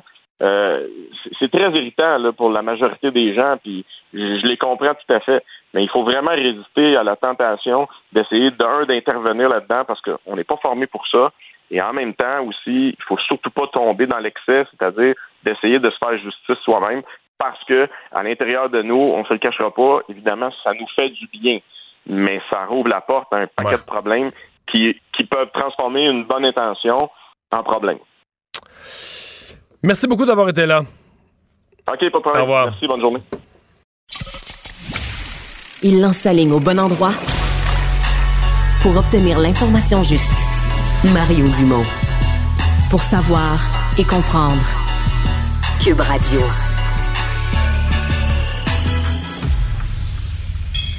Un adolescent de 17 ans poignardé. Une autre femme assassinée. Il est visé par des allégations d'inconduite sexuelle. Les formations politiques s'arrachent le vote des familles. Comment faire fructifier votre argent sans risque? Savoir et comprendre les plus récentes nouvelles qui nous touchent. Tout savoir en 24 minutes. Avec Alexandre Morin-Villouellette et Mario Dumont. En manchette dans cet épisode de conflit israélo-Hamas, le gouvernement Trudeau affirme vouloir une pause humanitaire plutôt qu'un cessez-le-feu et deux autres otages sont libérés. Rapport cinglant du coroner sur le décès de Romy et Nora Carpentier sur la sûreté du Québec. Un vol de véhicule se termine en attaque à la machette à Boisbriand et ingérence électorale en Géorgie. Une autre avocate de Donald Trump se retourne contre lui. Tout savoir en 24 minutes. Tout savoir en 24 minutes. Bienvenue à Tout savoir en 24 minutes. Bonjour Mario. Bonjour. La position du gouvernement Trudeau s'est précisée dans les dernières heures par rapport au conflit israélo-palestinien, alors qu'on se rappellera la semaine dernière, une lettre avait été signée par plusieurs membres du caucus du Parti libéral ainsi que les membres du NPD pour réclamer un cessez-le-feu voilà qu'on refuse cette option-là du côté du gouvernement Trudeau et qu'on privilégie plutôt une pause humanitaire. Pour ceux qui seraient pas au courant, la différence entre les deux. Si on parle d'un cessez-le-feu, c'est quelque chose qui est très long, dans lequel on stoppe les hostilités puis on rentre vraiment dans des pourparlers à long terme pour tenter de trouver une fin complète au conflit. Quand on parle d'une pause humanitaire, c'est temporaire, c'est beaucoup plus court, c'est simplement le temps d'aller porter des vivres. Ça pourrait se compter en, heure, heures. Là. Exactement. Une pause humanitaire, ça pourrait être, ouais, c'est ça, moins d'une journée même que ça pourrait durer. Le temps d'apporter aux civils ce qu'ils ont besoin. C'est une position. De faire une distribution euh, sans, sans mettre en danger les, travailleurs humanitaires qui font, euh, qui participent à la distribution, de faire des opérations comme ça, mais c'est. Euh, on comprend que c'est pas la même chose. On comprend aussi que Là, je trouve que la position de Justin Trudeau se tient. Je comprends qu'il subit des pressions importantes au Canada, dans son pays. Il y a une réalité humanitaire aussi. Mais euh, le cessez-le-feu, euh, je ne sais pas ce que pensent vraiment à fond ceux qui demandent un cessez-le-feu. J'en vois quand même euh, plusieurs. Je pense même j'ai pu comprendre que le Parti québécois s'est joint à ça aujourd'hui. Est-ce qu'il nie le, droit d'Israël de, se défendre? Est-ce que si... tu sais, j'ai l'impression que c'est comme on, perd de vue une partie de la réalité. Si nous, au Québec, on avait 1300 de nos citoyens qui avaient été attaqués par un État voisin, euh, martyrisés, brûlés, décapités, est-ce qu'on dirait bon ben là là regarde euh, on va arrêter on va arrêter de répliquer là puis au pire même si ça se refait le mois prochain si ça se fait ça se refera on verra. Voyons on, voudrait aller nettoyer euh, complètement euh, désarmer le pays voisin dire ça peut plus jamais se reproduire chez nous. Alors, je sais pas ce que pensent les gens qui demandent un cessez-le-feu du tout du tout je comprends pas là. ouais pour, pour préciser pour ce qui est du bloc québécois c'était leur idée là, la pause humanitaire. Ben, pas directement on s'entend c'est pas eux qui sont venus avec ça c'était leur suggestion déjà ce qui fait en sorte entre autres qu'il y avait avait pas un seul député du Bloc québécois qui avait signé la proposition d'ailleurs d'un cessez-le-feu. On a quand même été critique du côté du chef bloquiste et François Blanchet aujourd'hui en disant que la position de Justin Trudeau là était floue dans les dernières heures Ouais. avant qu'il vienne la préciser. Mais là, il y en a- y ouais, mais là, il y en a enfin pris une. Oui. Je pense que ça se, ça se tient, ça se défend. Mais après, quand même, le ministre canadien de la Défense, Bill Blair, qui lui est allé encore plus fort, Mario, plus tôt aujourd'hui, lui a parlé de l'organisation terroriste du Hamas comme une menace pour le monde entier qui devait être éliminée. Ce sont pas des mots qui ont été repris par la suite par Justin Trudeau quand même. Non. Mais c'est ça, je pense. On sent que Justin Trudeau, quitte à avoir l'air un peu faible sur la scène internationale, semble vraiment inquiet. Puis je, je- je- le blâme à moitié. Je comprends la faiblesse de la position canadienne sur la scène internationale. Je me dis peut-être qu'il y a des choses qui- qui- qu'il sait puis qu'on sait pas. Il a l'air terrorisé par la, dynamique interne, le fait qu'on a au Canada une importante population d'origine juive, une énorme immigration arabe, et que là, euh, c'est comme s'il se dit, moi, je vis avec sur mon territoire une, euh, une, une marmite là, sur le bord de déborder.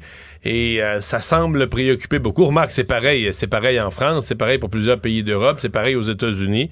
Mais euh, M. Trudeau semble particulièrement sensible à ça. Oui, et c'est d'ailleurs une position, le celle d'un cessez-le-feu humanitaire qui est proposé par les Nations Unies, par certains pays européens comme la France, entre autres, justement, euh, à ce sujet-là. Donc, on verra si les appels vont être entendus parce que les hostilités, elles, ben, sont loin d'être conclues hein, dans la bande de Gaza, entre autres, qui continue d'être pilonnée par l'aviation israélienne le jour après jour. Le nombre de morts qui continue à grimper là, dans la population civile également. Et en filigrane de tout ça, ben, il y a eu une toute première euh, libération toute première, une deuxième libération d'otages plutôt par le Hamas palestinien. Là. Et on a eu droit ce matin plutôt au témoignage, entre autres, d'une de ces otages Ouais. israéliennes libérées. Une femme de 85 ans, Yocheved Lifshitz, qui, euh, devant la presse à Tel Aviv, en fauteuil roulant, expliquait un peu là, plus en détail qu'est-ce qui est arrivé en captivité? Elle a parlé tout d'abord ben, d'un, enlèvement, un rapt complètement brutal dans lequel elle a été battue. Elle a souffert beaucoup. Mais par la suite... La, a- la violence se serait arrêtée au, au moment de. euh, après l'enlèvement. direct pendant la détention, là, dans cette, euh, cet aperçu un peu là, de ce qui se passe du côté de la bande de Gaza, on dit que c'était des conditions qui étaient tout à fait acceptables, qu'on les a pas maltraités par la suite, qu'il y avait des médecins qui venaient les voir près- aux quelques jours pour s'assurer qu'ils étaient dans un bon état de santé, qu'ils avaient des médicaments. On dit qu'on les nourrissait à la même chose que le reste des gens sont nourris dans l'endroit, qu'ils avaient des matelas, bref qu'on avait déjà prévu, semble-t-il, tout le matériel nécessaire jusqu'au shampoing pour les gens qui sont présents sur place. Bon. Donc, un coup monté longtemps d'avance, on peut présumer autour de tout ça. Mais pour qu'une femme comme elle de 85 ans mais puisse être détenue quand même dans des conditions qui mettaient pas directement sa sécurité ou sa santé en danger, déjà, Mais on avait, quand même ça parle un plan- peu. on avait quand même planifié des places à coucher pour des otages. Oui, on comprend que c'était le plan depuis sûrement un bon moment du côté du Hamas. On parle de quelques 220 otages israéliens qui restent quand même, les Israéliens étrangers, binationaux et autres là, qui ont été enlevés depuis le début. J'entends des gens qui sont comme un peu, euh, pas émus, mais touchés. Là, ben, regarde, le Hamas, il y a quand même une humanité. là, ils libèrent des otages. Semble-t-il qu'on a libéré ces femmes-là à cause de leur état de santé puis de leur âge. C'est parce que là, euh, es-tu rendu dans un monde où tu prends 200 otages, puis quand t'en libères deux, t'es un bon gars. Puis on t'es- t'applaudit, t'es- ouais. Toi, t'es du bon monde. Je veux dire, prendre des otages, c'est un geste, à l'échelle de la planète, c'est un geste absolument répugnant. Prendre en otage toutes sortes de monde pas rapport, là, qui sont même pas, qui sont pas du tout de l'ordre militaire, de tous les âges, des enfants, des vieux, c'est répugnant ennemi. Fait que là, je veux dire, on va pas, on va pas s'émouvoir de dire, ah ben finalement, ils ont bon cœur parce qu'ils en libèrent deux sur 200, là. De retour ici au Québec, c'était la publication du rapport du coroner tant attendu dans les décès de Nora et Romy Carpentier, assassinés par leur père euh, après le soir du 8 juillet 2020, lorsque tout avait commencé. On rappellera, euh, la voiture avait eu une embardée, on avait perdu la trace des deux filles avec leur père.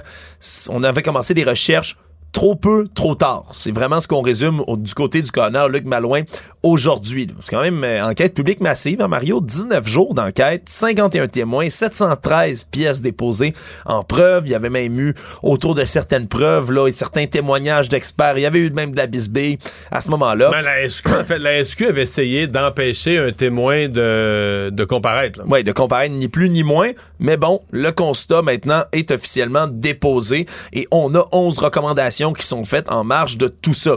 Ce qui apparaît clair pour le coroner Luc Malouin, puis dans son rapport, c'est que la Sûreté du Québec a mal évalué la situation, a eu de la misère à mettre en place aussi des mesures pour maximiser toutes les chances de retrouver les fillettes dès le moment de l'accident, une espèce de cocktail, si on veut, là, ben, d'orgueil à appeler des renforts, de manque de sentiment d'urgence, euh, des délais par des mauvaises décisions. Là, on se souviendra, entre autres, on avait pensé déplacer les recherches ailleurs. Oui, mais il y a des gens qui voulaient aider parce que, euh, tu sais, quand l'événement s'était terminé, puis tristement terminé, euh, il y a des gens qui avaient dit, ben nous, là, on, au début, on s'offrait euh, des gens qui avaient des quatre roues. T'es quand même, t'étais dans la région de Lobinière, beaucoup de monde, là, qui, qui, qui, vivent dans la nature, qui ont des quatre roues, euh, des gens qui étaient prêts à pied. Mais plein de monde était prêt à aider. Puis on leur disait, non, on n'est pas rendu à l'étape de cette sorte de recherche-là. Donc il y avait eu vraiment, il y a eu de la perte de, de temps, mais il y a eu de la perte aussi de de, de, de, ressources humaines, de gens, de bras qui étaient disponibles pour faire des choses. Oui, puis on va quand même loin dans le rapport du coroner aussi, Mario, entre autres.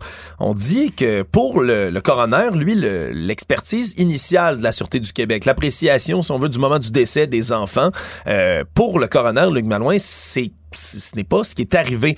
La SQ, elle, disait là, dans les semaines suivant le drame, quand dans 12 heures, tout était joué. Là. Dans la sortie de route, puis le moment, euh, le père aurait emmené ses enfants dans la forêt, les aurait tués, se serait enlevé la vie, puis tout, aurait, tout se serait terminé à ce moment-là.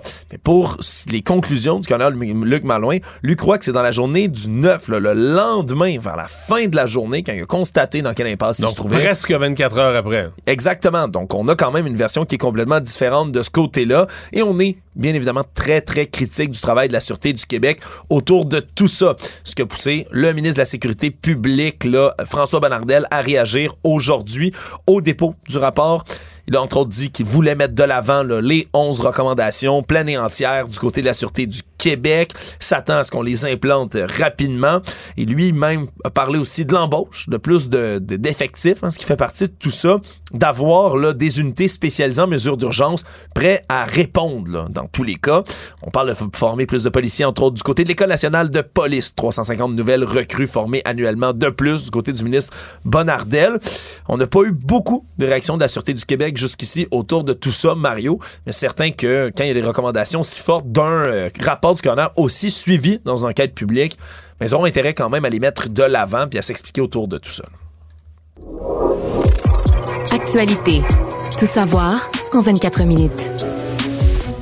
On a appris aujourd'hui lors de la présentation du rapport annuel de l'UPAC, l'unité permanente anticorruption, qu'on ne va pas s'excuser auprès de l'ancien premier ministre du Québec, Jean Charest, même si, au printemps dernier, un juge a conclu que l'organisation avait commis ce que lui appelait une faute lourde à l'égard de Jean Charest en ne protégeant pas adéquatement ses renseignements personnels.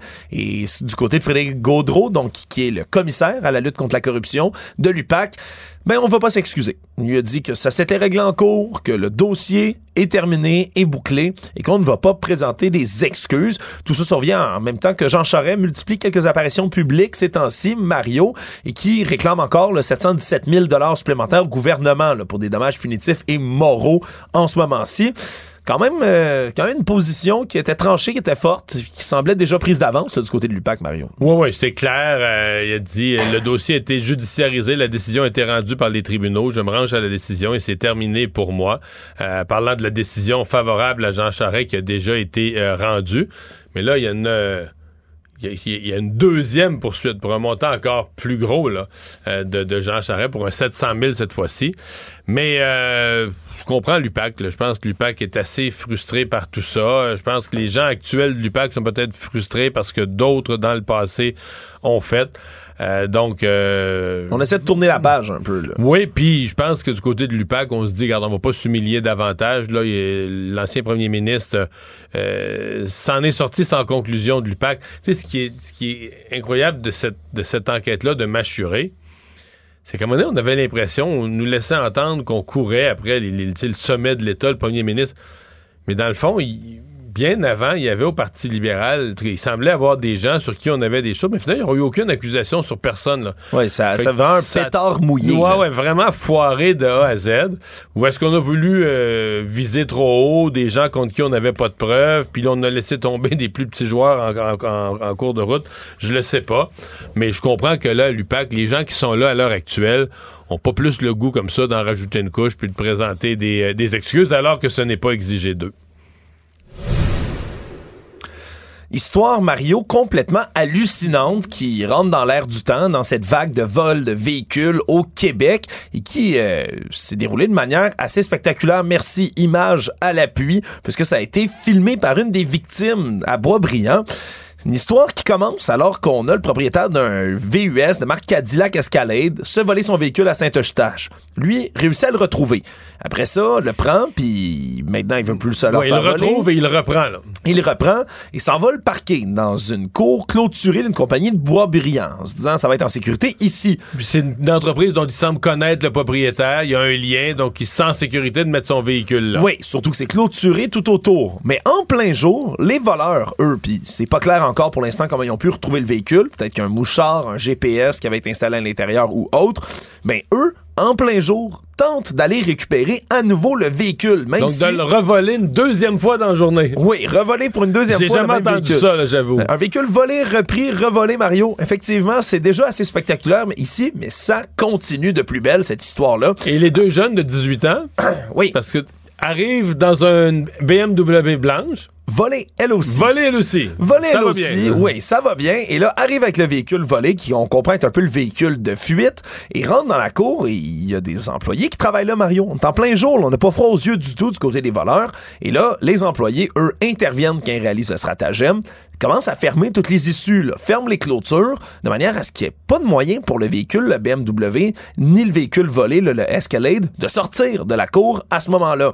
Et c'est là qu'on commence à filmer du côté d'une des victimes, parce que euh, un des deux jeunes semble avoir ce qui est une arme longue dans la main, puis une arme longue, une arme blanche, une machette dans la main, réussit à se glisser en dessous de la clôture pendant que son complice, lui, est fait comme un rat, pris au piège, et on entend les hommes qui travaillent là demander d'activer l'espèce de, de- de gros camion, gros tracteur qu'il Ben, y a sur place. mécanique, un loader, un bon québécois, là. Exact. C'est comme Et là, on l'entend hurler. euh, on l'entend hurler de. de, de, de- d'écraser le véhicule avec le loader. là. Ni plus ni moins, alors que la BMW blanche se retrouve acculée dans un coin, on a le loader, Mario, qui approche de là, qui commence même à Ben, emboutir pousse l'arrière de la la voiture.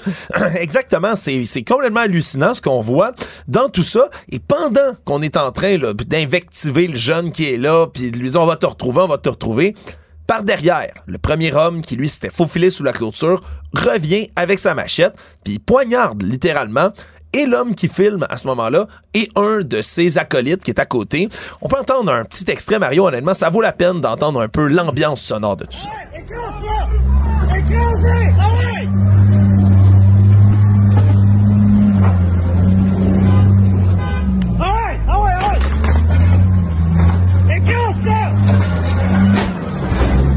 Comprenez qu'écrase ça, ça c'est écrase le, le véhicule, le BMW blanche avec, la, avec le loader, avec la pelle du loader. C'est écrase le véhicule. Oui. Ce qui fait en partie, là. Oui, ce qui fait en partie. là, on comprend après ça que les deux jeunes hommes, eux, ben, se sont faufilés, sont partis de là après avoir poignardé, commis la double agression. Les deux ont été arrêtés quelques instants plus tard par la police.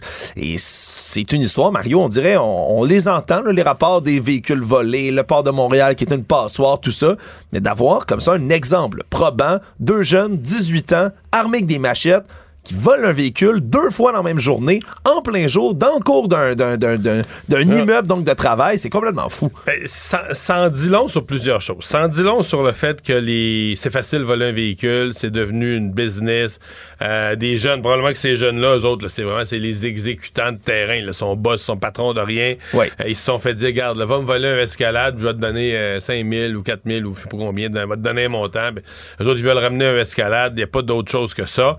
Euh, on se rend compte aussi que à partir du moment où le public perd confiance, que la police intervient pas, la police s'en occupe pas des vols de véhicules, ben les gens finissent par faire ce qu'il ne faut pas, mais vouloir se faire justice eux-mêmes, dire Ouais. OK, nous on va s'en occuper, puis on va les empêcher de voler le véhicule, puis on va les arrêter. Et là, tu dis, il était armé d'une machette, ça a fait deux blessés graves. Si ces jeunes-là avaient eu une arme à feu, qu'est-ce qui serait arrivé? Puis il y en a de plus en plus, semble-t-il, des voleurs de véhicules qui sont liés au, cr- au crime organisé puis qui ont une arme à feu. Fait que c'est là le c'est là danger. Ceci étant dit, le je veux dire, ça peut plus continuer. Le, vol de véhicules de façon aussi systématique, aussi gros, aussi organisé, ça doit, ça doit devenir une priorité qui va réunir une escouade. L'Agence des services frontaliers doit se réveiller, tous les corps de police. Dire, et les juges, qui, on le sait déjà, donnent des sentences bonbons pour ça. Mais Ouais. ça, ça peut, là, je veux dire, on peut plus laisser aller. Les chiffres sont trop gros, le vol de... Et on entend continuellement, c'est devenu... c'est Plus c'est organisé, plus t'as du monde qui ont des bateaux, une organisation, mais là, plus ils veulent des véhicules, ils font de l'argent comme de l'eau. Ben oui. Fait que eux, leur seule limitation, tu sais, à l'autre bout, là, au Moyen-Orient ou en Afrique, ils sont capables de tous les écouler, de tous les vendre. Oui, puis ça disparaît là, dans la nature. Ah ça. ouais, fait que leur seule limitation, personne les arrête au port, personne. Fait que leur seule limitation, c'est le nombre de véhicules qu'ils sont capables de voler.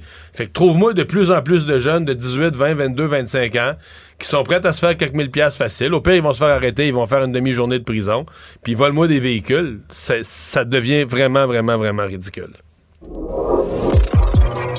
Tout savoir en 24 minutes.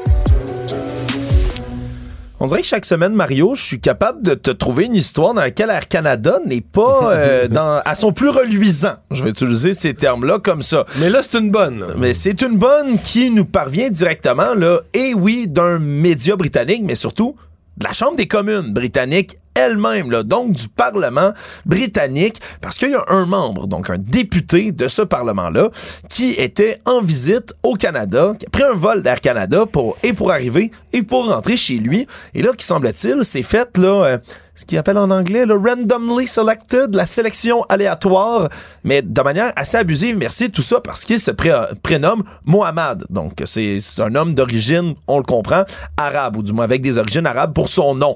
Et là, lui est député, mais est avec d'autres députés. C'est là que la situation devient complètement ridicule. Semble-t-il qu'on l'a pris à part, qu'on l'a longuement questionné. Euh, lui a trouvé ça stressant, humiliant, ni plus ni moins qualifie ça d'une attaque raciste et islamophobe de la part d'Air Canada. Vraiment un interrogatoire pour une période considérable, même s'il y avait un visa, même si on expliquait que c'était un député, même si les, tous les autres députés qui étaient avec lui, eux, à l'arrivée au départ, ont pu passer comme dans du beurre, mais pour lui, parce qu'il s'appelait Mohamed, mais c'est devenu quelque chose de beaucoup plus complexe, à un tel point que le président de la Chambre des communes britannique a déploré le traitement qui a été fait par Air Canada à son député.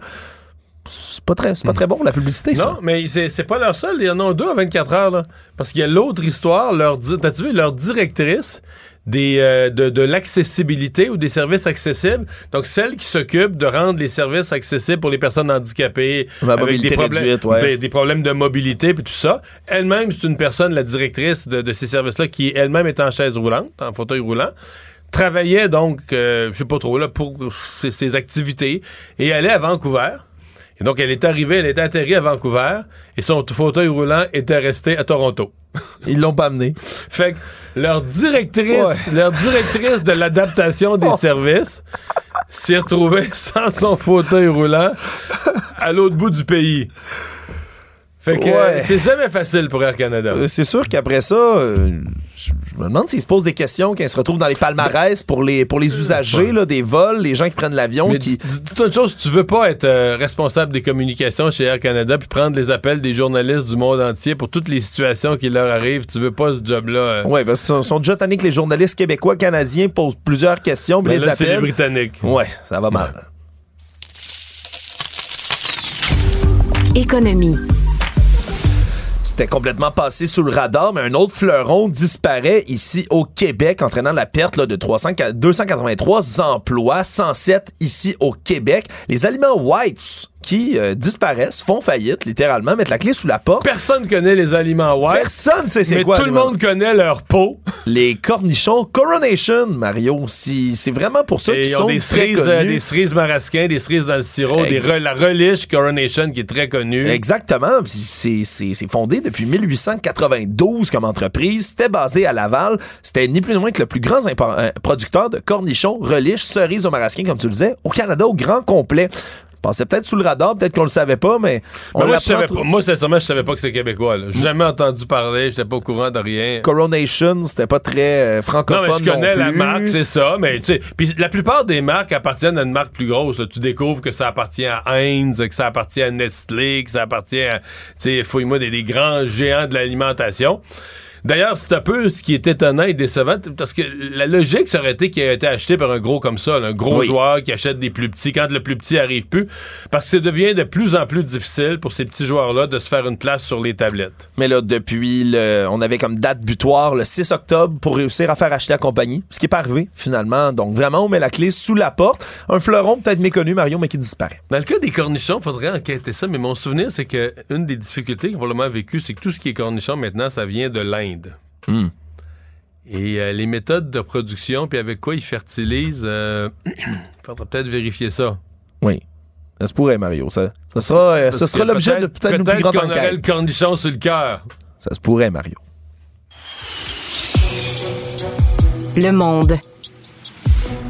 Grosse journée judiciaire, encore une fois, pour l'ex-président Donald Trump aux États-Unis, alors que euh, dans le cas de justice en Géorgie, là, on l'accuse, faut faire la distinction, beaucoup de procès qui visent M. Trump. Ça, c'est celui où on l'accuse d'avoir voulu inverser le résultat électoral dans l'État de la Géorgie. Donc, voler l'élection pour reprendre le langage de M. Trump lui-même. Exactement. Et là, lui est co-accusé avec, avec 18 autres personnes. Ils sont 19 prévenus dans cette histoire-là.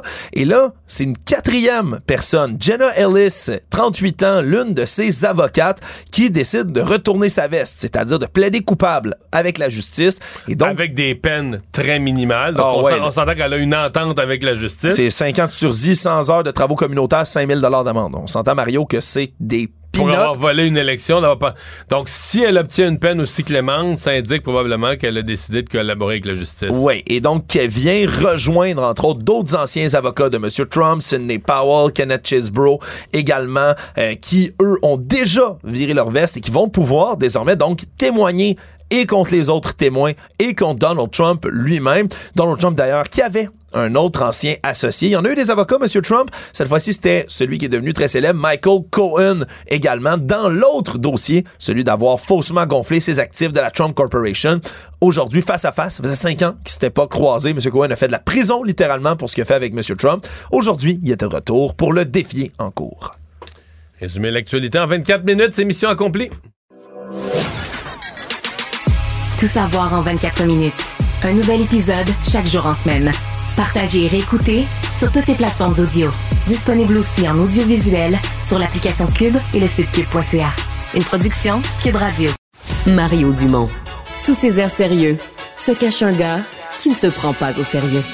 Émotionnel ou rationnel? En accord ou à l'opposé? Par ici, les brasseurs d'opinion et de vision. Les rencontres de l'air. Bonjour Marie. Salut Mario. Alors hier, le Parti québécois avait donc présenté son budget de l'an 1 d'un Québec souverain. Aujourd'hui, c'était plus jour de, de- de réaction face à, à ça. Euh, et tu veux me parler entre autres de celle du Parti libéral du Québec, qu'on a quand même, eux, ça, ça leur donnait, tu sais, tu veux être le Parti de la défense du Canada, ça leur donnait une, une occasion de se mobiliser, là. Ben euh, oui, tu sais, je veux dire, c'était pas, on s'entend que c'était pas une surprise, là, le budget euh, de l'an 1 qui était déposé hier. Ça faisait comme euh, au moins un an, voire deux, que c'était annoncé que ça allait venir éventuellement. Ça faisait une semaine qu'on savait que ça allait être déposé hier, tu sais. Puis je me disais, le Parti libéral du Québec va s'accrocher à ça, tu sais, comme, comme, une, comme une bouée pour se positionner et tout. Puis je regardais le, point de presse de, Marc Tanguay ce matin, le, le chef par intérim du Parti libéral du Québec. Puis, tu sais, au lieu d'arriver, je sais pas, tu sais, avec du contenu, euh, parler de, de, de- des effets que ça pourrait avoir, du ralentissement économique, euh, je sais pas, de la hausse des taux d'intérêt, du chômage, des, transferts fédéraux, tu sais, vas-y avec de l'argumentaire. Vraiment, il est arrivé, puis il s'est mis à attaquer euh, François Legault, puis juste avec de la petite clip, euh, tu sais, de la formule là, pour être dans les médias, de la formule à clip en le traitant de capitaine Canada, puis François dans- Legault, c'était pas un fédéraliste. D'enlever ses collants de, ses collants de Capitaine Canada. C'est ça la ligne qui sort un peu partout. là. Ouais, ouais, mais si tu regardes le point de presse, c'était comme quand même essentiellement ça aussi que Marc Tanguay a dit. Puis je me disais, ah ouais, hein. Puis je regardais l'échange à la période de questions, c'est un peu la même chose, c'est super faible au, au niveau des arguments. C'est vraiment, c'est vraiment dans de la, dans de la formule, dans de l'attaque, dans, tu sais, aucune prise de position. Alors qu'il aurait pu se dire justement, tu sais, on est le parti fédéraliste, on prend cette position-là. Mais en même temps, j'ai l'impression que Mario sont tellement pris parce que, regarde, il y a, il y a tout juste euh, deux semaines, tu as le rapport qui a été déposé par, euh, par le comité euh, Pratt Mhm. euh, euh, et, la députée Madoua Nika Cadet, qui parlait quand même d'une constitution du Québec. Donc là, est-ce que le Parti libéral du Québec, avec son caucus, moi, quand, on, quand le rapport a été déposé, je te disais, c'est bien le fun un rapport, mais qui, qui va l'incarner? Qui va le faire vivre, ce rapport-là? Qui va en parler sur la place publique? Moi, mon feeling à l'époque, puis c'est toujours celui-là, c'est que ça n'allait pas être l'aile parlementaire, ça n'allait pas être les députés, puis ça n'allait pas être le chef par intérim du Parti libéral du Québec. Puis là, il se retrouve un peu coincé là-dedans parce que tu le vois-tu partir, là, puis se dire, euh, nous, on veut une constitution du Québec. Donc là, tu donnes de l'eau au moulin, dans le fond, à, à au Parti québécois qui veut parler de souveraineté, puis d'indépendance, puis d'autonomie du Québec. Donc, puis en même temps, ils veulent pas être juste, juste, juste fédéralistes parce qu'ils veulent parler de nationalisme, mais sais, ça démontre encore une fois que le Parti libéral du Québec, c'est pas du tout où il s'en va, et pas capable de se positionner dans un dossier qui est aussi facile que celui de la question de la souveraineté du Québec. Ouais. Euh, ce matin, euh, j'ai reçu à LCN André Pratt. J'avais l'impression que tu parles d'arguments et de contenu. J'avais l'impression qu'il y avait plus d'aplomb du point de vue du contenu euh, quasiment que le, chef du, par intérim Marc Tanguay.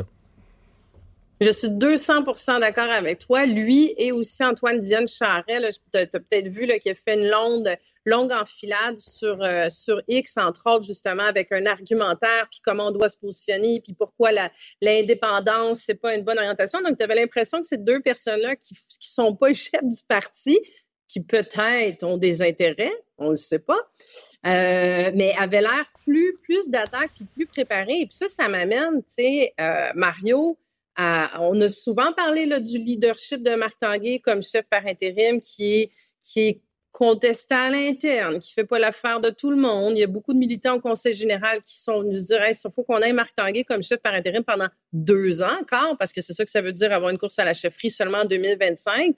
Ben, est-ce que ça fragilise pas davantage le parti? Euh, moi, j'ai eu des échanges avec des membres du caucus libéral aussi pas tout le monde qui est très satisfait et hop la vie euh, par rapport, tu sais, derrière le chef euh, Martinguay. Donc moi, je ne serais, pas, je serais pas très, très surprise qu'il y ait euh, quelque chose qui s'organise prochainement pour remplacer le chef par intérim du PLQ. Marie, on parle toujours du projet de loi 31, le projet de loi qui vient modifier certaines dispositions en matière de, logement puis de règles de logement.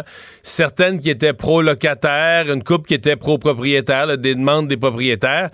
Mais là, bon, c'est hyper tendu euh, et là, la ministre vient de prendre du recul, dit qu'elle pourrait revoir un certain nombre d'amendements, rebrasser plusieurs articles dans le projet de loi. Est-ce qu'elle va y arriver un jour? Eh, écoute, dans la catégorie euh, je suis désorganisée communiste, puis je sais pas où je m'en vais, je lui décerne le, premier prix euh, des, dernières semaines.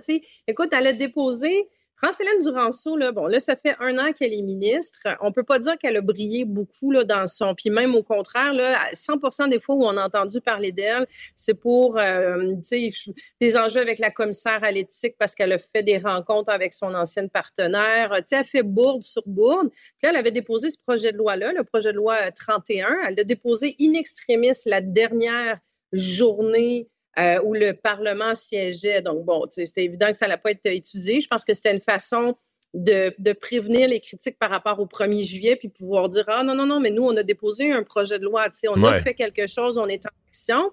Sauf que là, elle s'est présentée en début de rentrée parlementaire hyper pas préparée. Euh, là, elle est en réécriture complète du projet de loi. ils vont redéposer presque l'entièreté des. Ça fait deux fois là, que c'est suspendu. Ça a été suspendu la semaine dernière parce que les amendements, donc l'ensemble des amendements, n'avaient pas été présentés au Conseil des ministres. Donc, ils avaient comme mal géré leurs affaires. Je ne comprends pas comment tu peux comment tu peux te retrouver dans ce genre de situation-là? Tu sais, est-ce que, est-ce que n'était pas informé que ça devait passer au Conseil des ministres, mais il y a quelque chose de complètement farfelu. Puis ce que je, ce qui, ce qui m'accroche là-dedans, c'est que, l'habitation, c'est un enjeu majeur, là, puis on le dit, que, on, le dit souvent, c'est un des talons d'Achille de, la CAQ depuis le début. Mais là, je l'ai regardé aujourd'hui en période de questions où, euh, écoute, elle était, elle était euh, je veux dire, très cinglante, mais très au-dessus de ses affaires. En tout cas, je pense qu'elle aurait pu faire preuve d'un peu plus d'humilité dans le contexte. Mais elle dit, ah, ben là, soudainement, les oppositions se préoccupent du dossier de l'habitation. OK, ça fait, écoute, moi, j'étais là encore, tu sais, dans les quatre dernières années où l'opposition, autant le Parti libéral que le PQ, que Québec solidaire posait des questions tous les jours, puis tu avais un gouvernement qui, qui disait, non, non, il n'y a pas de crise du logement, il n'y a pas de crise du logement, il n'y a pas de crise de l'habitation. Donc là, elle répond ça. Puis là, écoute, elle répond des affaires. Je prenais des notes. Là, c'est à part de performance dans l'écosystème. On travaille sur des solutions innovantes. On agit, on est en action. Donc, tu vois qu'elle ne sait pas du tout où elle s'en va. Elle a l'air d'être en improvisation complète. Donc, imagine, elle va déposer, elle va comme redéposer à peu près 100 des amendements. Ça va être un nouveau projet de loi. Donc, c'est dire comment le premier était pas, euh, était pas sharp du tout. Ça met les oppositions dans une situation où c'est ça, c'est comme s'il recommence, mais c'est un dossier tellement important euh, que c'est déplorable de voir à quel point elle n'est pas en contrôle de son dossier. Elle n'est visiblement pas, pas outillée pour hmm. faire ça. Puis ça aussi, euh, dans mes, dans mes prédictions à deux scènes, Mario, euh, ça, je pense que ça s'en va direct vers un remaniement ministériel dans ce, dans ce poste-là. En attendant le remaniement, voir est-ce qu'elle va pouvoir faire atterrir, faire adopter, voter ce projet de loi avant la fin de la session au mois de décembre. Merci beaucoup, Marie. Au revoir. À demain, Mario.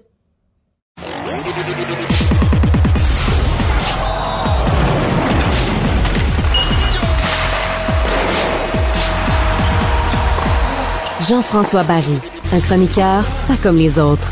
Bonjour Jean-François. Salut Mario. Alors, euh, le Canadien a gagné hier sur la route à Buffalo. Excellent match de Jake Allen, entre autres. Euh, bon, on, peut-tu dire qu'il a volé celle-là, oui, hein? Ah, il l'a volé complètement. Puis, c'est quoi? Ça avait l'air facile. T'as-tu trouvé ça? Tu sais, il y avait des. Il y avait des lancers dangereux, là. Mais on ne se sentait pas en danger, on ne sentait pas, on sentait pas regarder arrière ou on le sentait vraiment, il contrôlait ses retours. Il a fait tout un boulot euh, hier. Ça fait deux matchs en fait qu'il va nous euh, chercher contre les Capitals aussi. Et hier, ben, ça a été euh, ça a été le match des vieilles jambes. Allen, Gallagher, Pearson. Pearson, faut l'inclure, t'as raison. Pearson, depuis qu'il est arrivé, il prend de très bons lancers. C'est un gars qui a du flair. Hier, en désavantage numérique, à un moment donné, il a fait une montée avec euh, Monahan. Là, ils se sont passés la rondelle, les deux. Là, tu fais OK. Pour réussir à la passer entre les patins, puis après ça, entre les patins puis le bâton, les gars, ils ont, les gars, ils ont du talent. C'est quand même un gars qui a marqué déjà beaucoup de points, qui a gagné la Coupe Stanley. Il donne de bons services. Monahan en a joué une grosse aussi hier. Et que dire de David Savard? Je ne sais pas si tu as écouté le match jusqu'au bout. Oui, qui, qui a joué ah pendant 45 secondes, plus de lame sur un patin. Hey, à genoux. Est-ce que tu te mettrais comme ça à genoux devant le filet du Canadien? Parce que là, quand, quand, les gars peuvent faire un, lancer frappé de la pointe, là. il, il, restait là, là puis son but c'était de bloquer parce qu'il était en désavantage numérique, donc c'était avec son bâton d'intercepter les lignes de passe là, pour éviter la, diagonale puis le fameux one-timer qu'on essaie toujours de faire. Il était comme à genoux avec son patin, il essayait de, avec le patin qui avait encore une lame de se faire pivoter, de se faire bouger un peu là.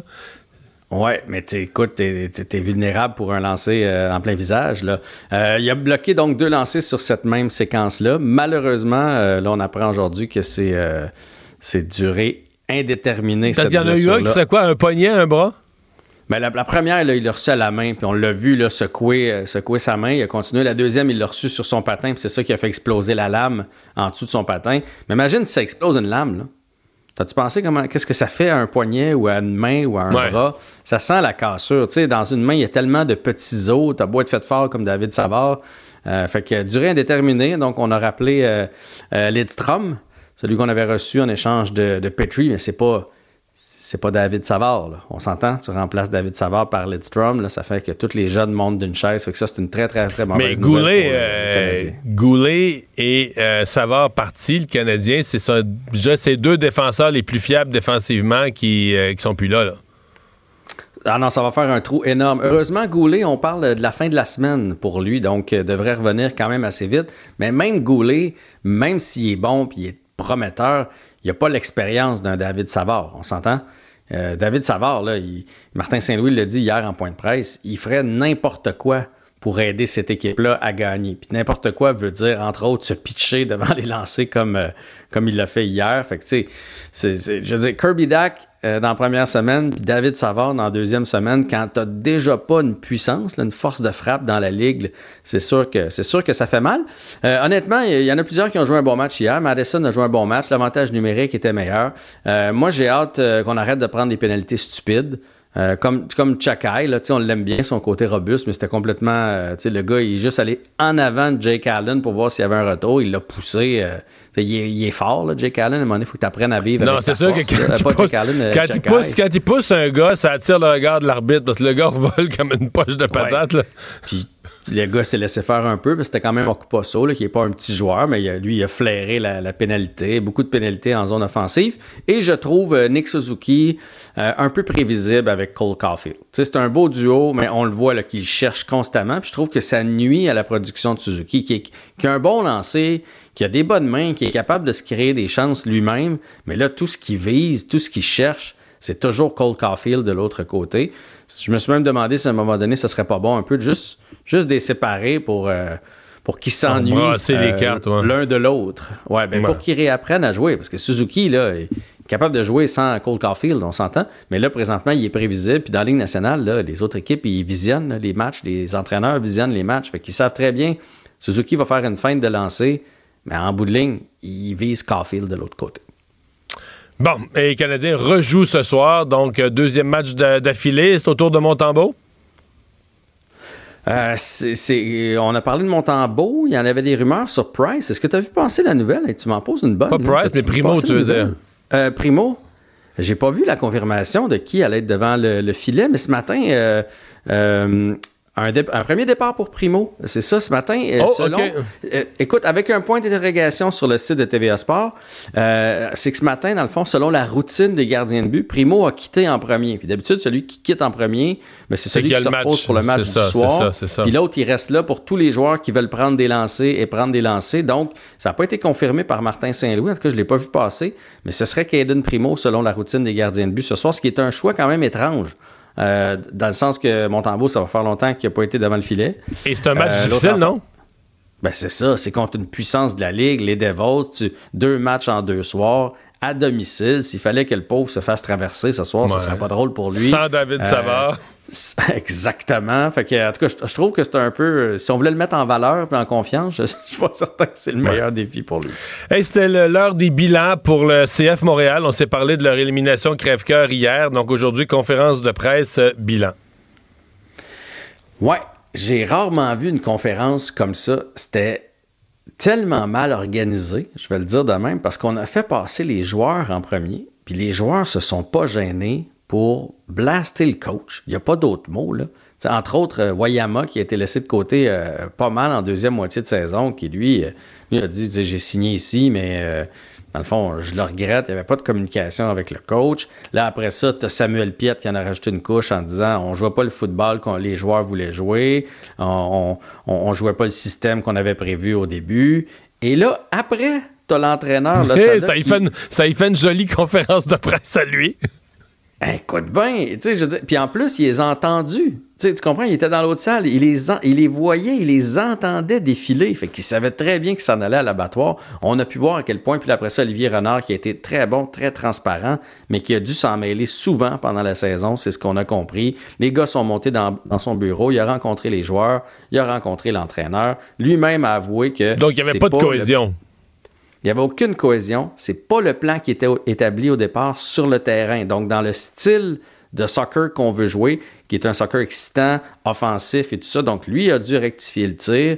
Euh, et, il a laissé échapper, euh, oui, il y a un contrat pour euh, l'année prochaine, là, Sada, mais on, on verra ce qui va arriver. Mais il fait bien d'avoir des doutes sur son retour. Mais en tout cas, si lui est de retour, parce qu'il y en a qui ont pris sa défense aussi, il y a des joueurs qui ne seront pas, mais on, se demandait pourquoi ça allait tout croche le CF dans les dernières semaines de la saison, mais je pense qu'on a la réponse. La, la marde est à poignée, on va le dire de même. C'était pas beau, je pense, euh, dans le vestiaire de l'équipe et avec la chimie euh, coach versus les joueurs. Mais c'est rare quand même que des joueurs euh, s'ouvrent aussi clairement à vider le cœur sur l'entraîneur. Des fois, des fois, un an ou deux après, quand ils sont rendus échangés dans une autre équipe, ils vont raconter dans une entrevue, ah, tu sais, quand...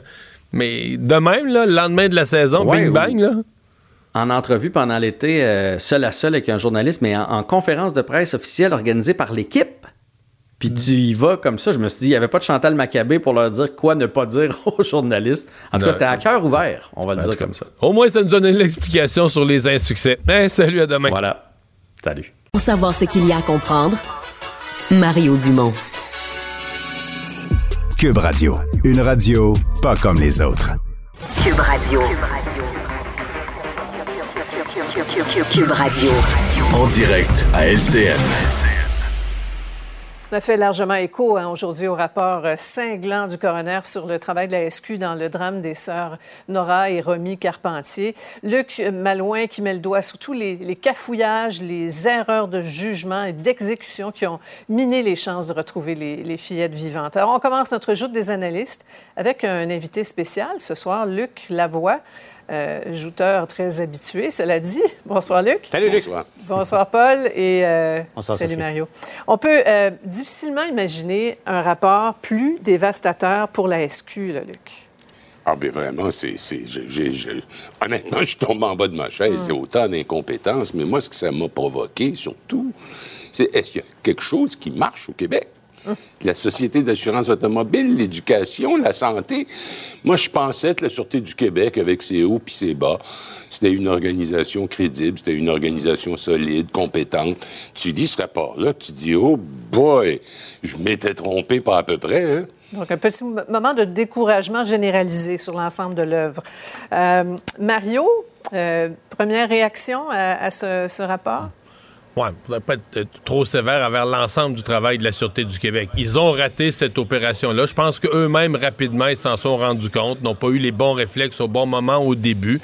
Remarquez qu'on on entendait déjà depuis quelques années des familles de victimes de disparition. Il y en a même qui allaient jusqu'à demander une, escouade spécialisée en la matière.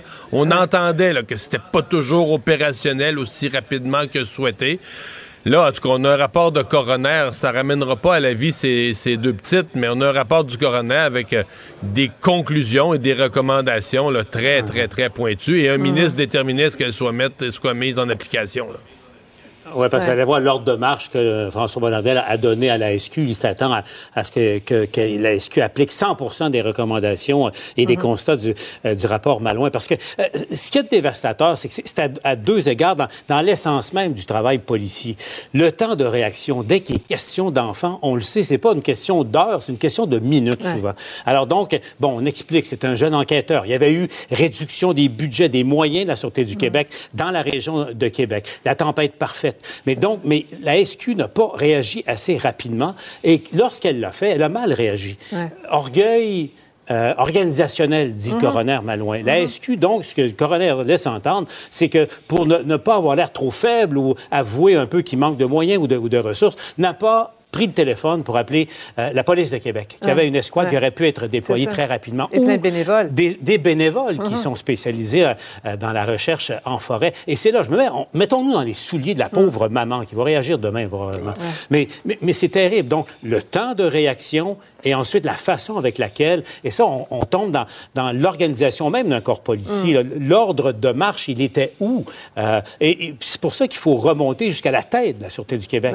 Après, ce qui est arrivé à Trois-Rivières, Cédrica Provencher, euh, le drame de Cédrica Provencher, le traumatisme que, que le Québec a subi, comment se fait-il que la SQ apprend qu'il y a disparition de, pas une, mais de deux enfants, deux sœurs, et qu'il n'y a pas personne à la tête de la SQ qui a pris les opérations en charge dès le départ, Ce sont, sont des questions qui sont ça. Absolument. Alors, on, on va entendre effectivement la mère Amélie euh, Lemieux demain euh, qui va se prononcer. Ça ouvre la porte aussi à une poursuite importante. Et on, entend, on a hâte d'entendre aussi le- la SQ là-dessus. Je vais vous entendre aussi sur le budget de l'an 1 du Parti québécois euh, qui a réussi son pari. On en parle encore. Le, le- le Rest of Canada réagit. Les oppositions au Québec se positionnent. Le premier ministre Legault s'est prononcé. Un Québec indépendant serait viable, dit-il, mais il y a des sacrifices à, à prévoir. Le chef du PQ l'a traité de tous les, les noms. Ses réactions. Y a-t-il quelque chose de plus insultant que de se faire traiter de Jean Charest? Il a même dit Jean Chrétien. Vous notez Que- un tout petit sourire en coin, Que voulez-vous? quand même. Mais c'est une position inconfortable pour M. Legault. Eh, C'est- clair. là. inconfortable. Oui, il, faut oui. voir, il faut voir la caricature de Y demain. On va attendez, attendez, on l'a. On a, Ah on a oui? lu dans Ah vos pensées. Là, de- notre réalisateur va vous la présenter. Tout est là. C'est formidable. Ouais. Le voici en capitaine Canada. Capitaine Canada. Un, un peu inconfortable. Pas, pas très souriant dans la caricature non, non plus. Euh, effectivement, M. Legault est retourné en politique pour ne plus parler de ça. Et euh, il- faut quand même constater, Mario, je sais pas si on, on en parlait dans le corridor après ton émission à LCN, euh, parlez-en mal, parlez-en en Ouais. bien. Mais Paul Saint-Pierre Plamondon a réussi tout un coup là, parce que il ramène, il vient, il vient de contrôler l'agenda politique depuis 4-5 jours au moins, placer euh, François Legault dans une position, on le disait, très très inconfortable. Où est Marc Tanguay a essayé de se rattraper aujourd'hui? Où est Gabriel Nadeau-Dubois et Québec solidaire dans, dans, dans ce débat-là? Donc, ne serait-ce que là-dessus. Même à Ottawa euh, aujourd'hui, même, même à Euh, Ottawa ben, aujourd'hui, voilà. la discussion Exactement. portait Et même là-dessus. Pierre donc- Poilievre, Mario. Ah ouais, Même absolument. Donc, qui, euh, qui sort dans l'arène. Absolument. Donc, non seulement euh, il a réussi, Paul Saint-Pierre Plamondon, sur son terrain à l'Assemblée nationale à imposer le sujet, mais là, il a imposé un sujet ni plus ni moins à l'échelle euh, canadienne. Et pour lui, c'est sûr que c'est un succès inespéré parce que oui, bon, il y a le document, la crédibilité, c'est attaquable. Mhm. Certains l'ont attaqué, les coups de transition qui sont pas euh, comptés, etc. Mais tu sais, si tu Ouais. prends l'opération dans son ensemble d'un point de vue politique, c'est un hit, là. Ouais. Et, et dans le domaine des relations publiques que j'ai pratiqué, là, Uh-huh. c'est un coup de maître. Parce que ça Ouais. fait pas seulement deux jours qu'on en parle. Ça fait une semaine qu'on en parle. Une petite fuite ici, une petite fuite là. Tout ça extrêmement bien pensé quand tu regardes à travers le jeu. Alors, c'est Paul Saint-Pierre Plamondon, comme avec le cas du- du serment au roi, il- il est vraiment assez exceptionnel. Quatre députés, on parle de lui constamment. Et dire que des commentateurs le traitaient de boy scout euh, en culotte courte. Hein? Ça, c'était moi. Et n'oubliez pas la, Luc à la mais, mais il a changé, il a changé son discours, euh, Luc, à, à cet. Ben, écoute, faut admirer la, la chose. Tu as quatre députés, il y en avait trois jusqu'à tout Et, et une victoire dans la dernière partielle dans Jean Ouais. Talon en passant. Bon, on poursuit notre jour des analyses un petit moment. Au retour, des voix qui s'élèvent pour euh, demander une trêve humanitaire dans le conflit entre Israël et le Hamas. Restez là. Cube Radio. Une autre vision de l'actualité. Alexandre, on parlait hier de ce pilote qui était, bon, pilote, mais qui n'était pas en, en commandement, qui était tout simplement passager dans l'avion, qui est rentré dans le, to- dans le cockpit, jasé avec les autres pilotes, et tout à coup, s'est mis à vouloir fermer les moteurs. La police l'attendait à la sortie, on l'a accusé de... En fait, il a été empêché sur le coup, on s'est battu avec lui, on l'a empêché de le faire, on l'a arrêté à la sortie. Et là, on comprend mieux, aujourd'hui, on a des explications, parce qu'hier, on se demandait, mais... Est-ce qu'il était suicidaire? Est-ce qu'il était en problème de santé mentale? Pourquoi a-t-il voulu euh, tuer tout le monde dans l'avion, arrêter les moteurs? Oui, parce que pour Joseph David Emerson, on fait face à 44 ans en ce moment à 83 comptes là, de tentatives de meurtre, là, puis une En fait, nouvelle accusation. c'est accusation de tentative de meurtre pour chacun des passagers à bord. là. pour chacun des passagers à bord et même une nouvelle accusation qui est interfering with flight crews member and attendant donc de faire de l'interférence avec les, membres du personnel de l'avion on pourrait traduire ça comme ça mais là lui explique en ce moment semble-t-il dans les documents de cours que son explication pour tout ça c'est qu'il aurait pris des champignons magiques Mario, de la psilocybine avant d'être à bord de l'avion. Il n'a pas spécifié encore à quel moment précisément il aurait Et consommé ça, ni pourquoi, mais ce que lui explique, c'est qu'à ce moment-là, il avait pris des champignons magiques et n'était pas lui-même. Et là, on en apprend un peu plus aussi sur comment ça se serait déroulé. Oui, est allé commencer à parler avec les deux pilotes, le pilote et le copilote. À ce moment-là, il leur aurait dit qu'il se sentait déshydraté, puis qu'il se sentait pas très bien. Et là, a attrapé les deux, donc, manivelles pour tenter de couper là, complètement les moteurs avant qu'on se batte avec lui puis qu'on l'éjecte de là. Mais lui, ce qui explique, ou semble-t-il, ce qu'il va tenter d'expliquer à son procès qui s'en vient, mais c'est que lui était dans un espèce de mauvais rêve. Il avait l'impression de rêver, de pas être bien, puis il dit, ben tout ce que je voulais, c'était me réveiller. Et je me disais qu'en me réveillant, en, faisant crasher tout ça, en tirant sur les deux manivelles d'urgence, ben que je me réveillerais de tout ça, Mario. C'est sûr que ça peut sembler mince. Je sais pas si ça va tenir en cours, le fait d'avoir fait tout ça. Et là, ce qui explique après ça, c'est qu'il aurait pas dormi pendant 40 heures de suite, donc aurait consommé des champignons, aurait eu un nervous breakdown, donc une espèce de- d'effondrement nerveux, et euh, se serait retrouvé par la suite à l'arrière. Ce qu'on explique aussi, c'est que là, ben, les, les euh, agents de bord ont dû le maîtriser. Lui a dit faut que vous menotiez, faut que vous menotiez, sinon ça va mal finir. Puis semble-t-il qu'après ça, il a essayé de tirer sur une autre manette d'urgence pour ouvrir les portes en arrière par la suite, en plus de tout ça, avant qu'on puisse finalement le maîtriser et le menotter. Atterrir, et là, la police l'attendait à la porte de l'avion. On Oui. le- on, le comprend bien, on l'imagine bien. Oui, je sais pas si ça va tenir comme défense, Mario. Ça semble pour le moins étrange, puis je suis pas sûr que c'est atténuant dans quoi que ce soit. là. Mais en même temps, pourquoi il aurait fait ça? C'est pourquoi il inventerait ça aussi? Pourquoi Ouais, il aurait fait ça? C'est bizarre, parce que pourquoi il aurait fait ça? Il n'y a pas de. Il n'y a pas de motivation terroriste. En tout cas, c'est bien euh, à suivre. J'ai l'impression qu'on n'a pas fini d'en parler. Merci, Alexandre. Cube Radio. Une autre vision de l'actualité. Cube Radio. Cube Radio. En direct à LCN. Israël a intensifié ses bombardements. On a pu voir et entendre aujourd'hui les deux otages libérés hier par le Hamas. Il en reste, il faut le rappeler, encore plus de, de 200 encore piégés là, dans la, la, bande de Gaza. Euh, Luc, on peut euh, imaginer l'importance des, des, tractations en coulisses là, pour libérer les autres. Ben à l'heure actuelle, c'est deux, il y a deux pays qui s'impliquent comme euh, médiateurs. C'est le Qatar, le tout petit Qatar, et l'Égypte, autrefois le grand leader du monde musulman. Euh, on ne sait pas. On, on, écoute, ils en ont libéré quatre. Ouais. Il en reste 200, ça dépend des chiffres qu'on entend, 210 puis 220. Hum. Comment ils négocient, sur quelle base, qu'est-ce qu'ils s'offrent, qu'est-ce qu'ils se disent, comment ils y arrivent, et comment peut-on rêver qu'un jour ils vont en laisser sortir, ils vont les laisser sortir tous? On ne le sait pas, on ne sait pas du tout où ça s'en va. Puis pendant ce temps-là, mais le débat international est en train de tourner contre Israël. Et ça ne peut pas faire autrement parce que, tu sais, il faut se poser la question, là. Quand on dit non, pas, on ne fait pas de demande de cesser le feu maintenant parce que là, il est trop tôt. Comment il est trop tôt? Il y a 2500 enfants qui ont été tués depuis une semaine dans, dans, dans, dans cette espèce de prison à ciel ouvert. Écoute, je comprends que Hamas n'a pas été exactement hein, acceptable. C'était horrible, c'était mmh. une tragédie. Mais Un massacre, là, carrément. Mais là, comment, quand est-ce que tu arrêtes ça? Combien de mmh. milliers de litres de sang ça te prend ben, pour vais, considérer euh, que tu es vengé? Ben, je vais, non, mais je vais, non, non, non, non, non, non, euh, non, non. C'est pas de venger, là. là c'est pas de venger, c'est de désarmer le Hamas. Je vais te répondre. Luc, t'arrêtes quand? T'arrêtes quand le Hamas non, mais plus... T'arrêtes quand le Hamas est plus capable de tirer une roquette. T'arrêtes quand le Hamas a plus d'armes, que tous ses dépôts d'armes ont été vidés. T'arrêtes. C'est là qu'Israël va arrêter. Quand le Hamas va être complètement désarmé. Non, ils vont arrêter avant ça parce que le monde entier va les arrêter, je mais, te le mais, dis. Mais en même temps, Luc, combien, la, combien, de morts de plus que ça prend? La, la, question de, de, logique qui se pose maintenant là, à cet égard-là, notamment à Emmanuel Macron, le Français qui était sur place aujourd'hui, à Justin Trudeau du Canada et autres également.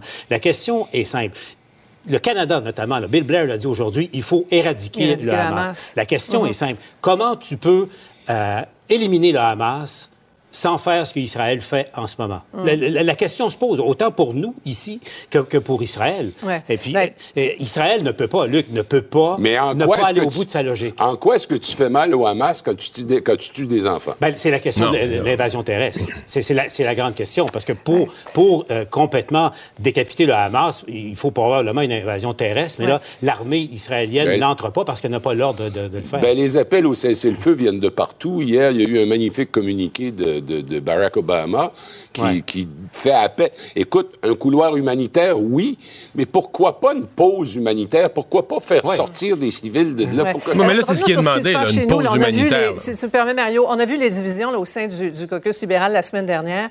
Là, le gouvernement Trudeau appuie l'idée de pause humanitaire. On va l'écouter.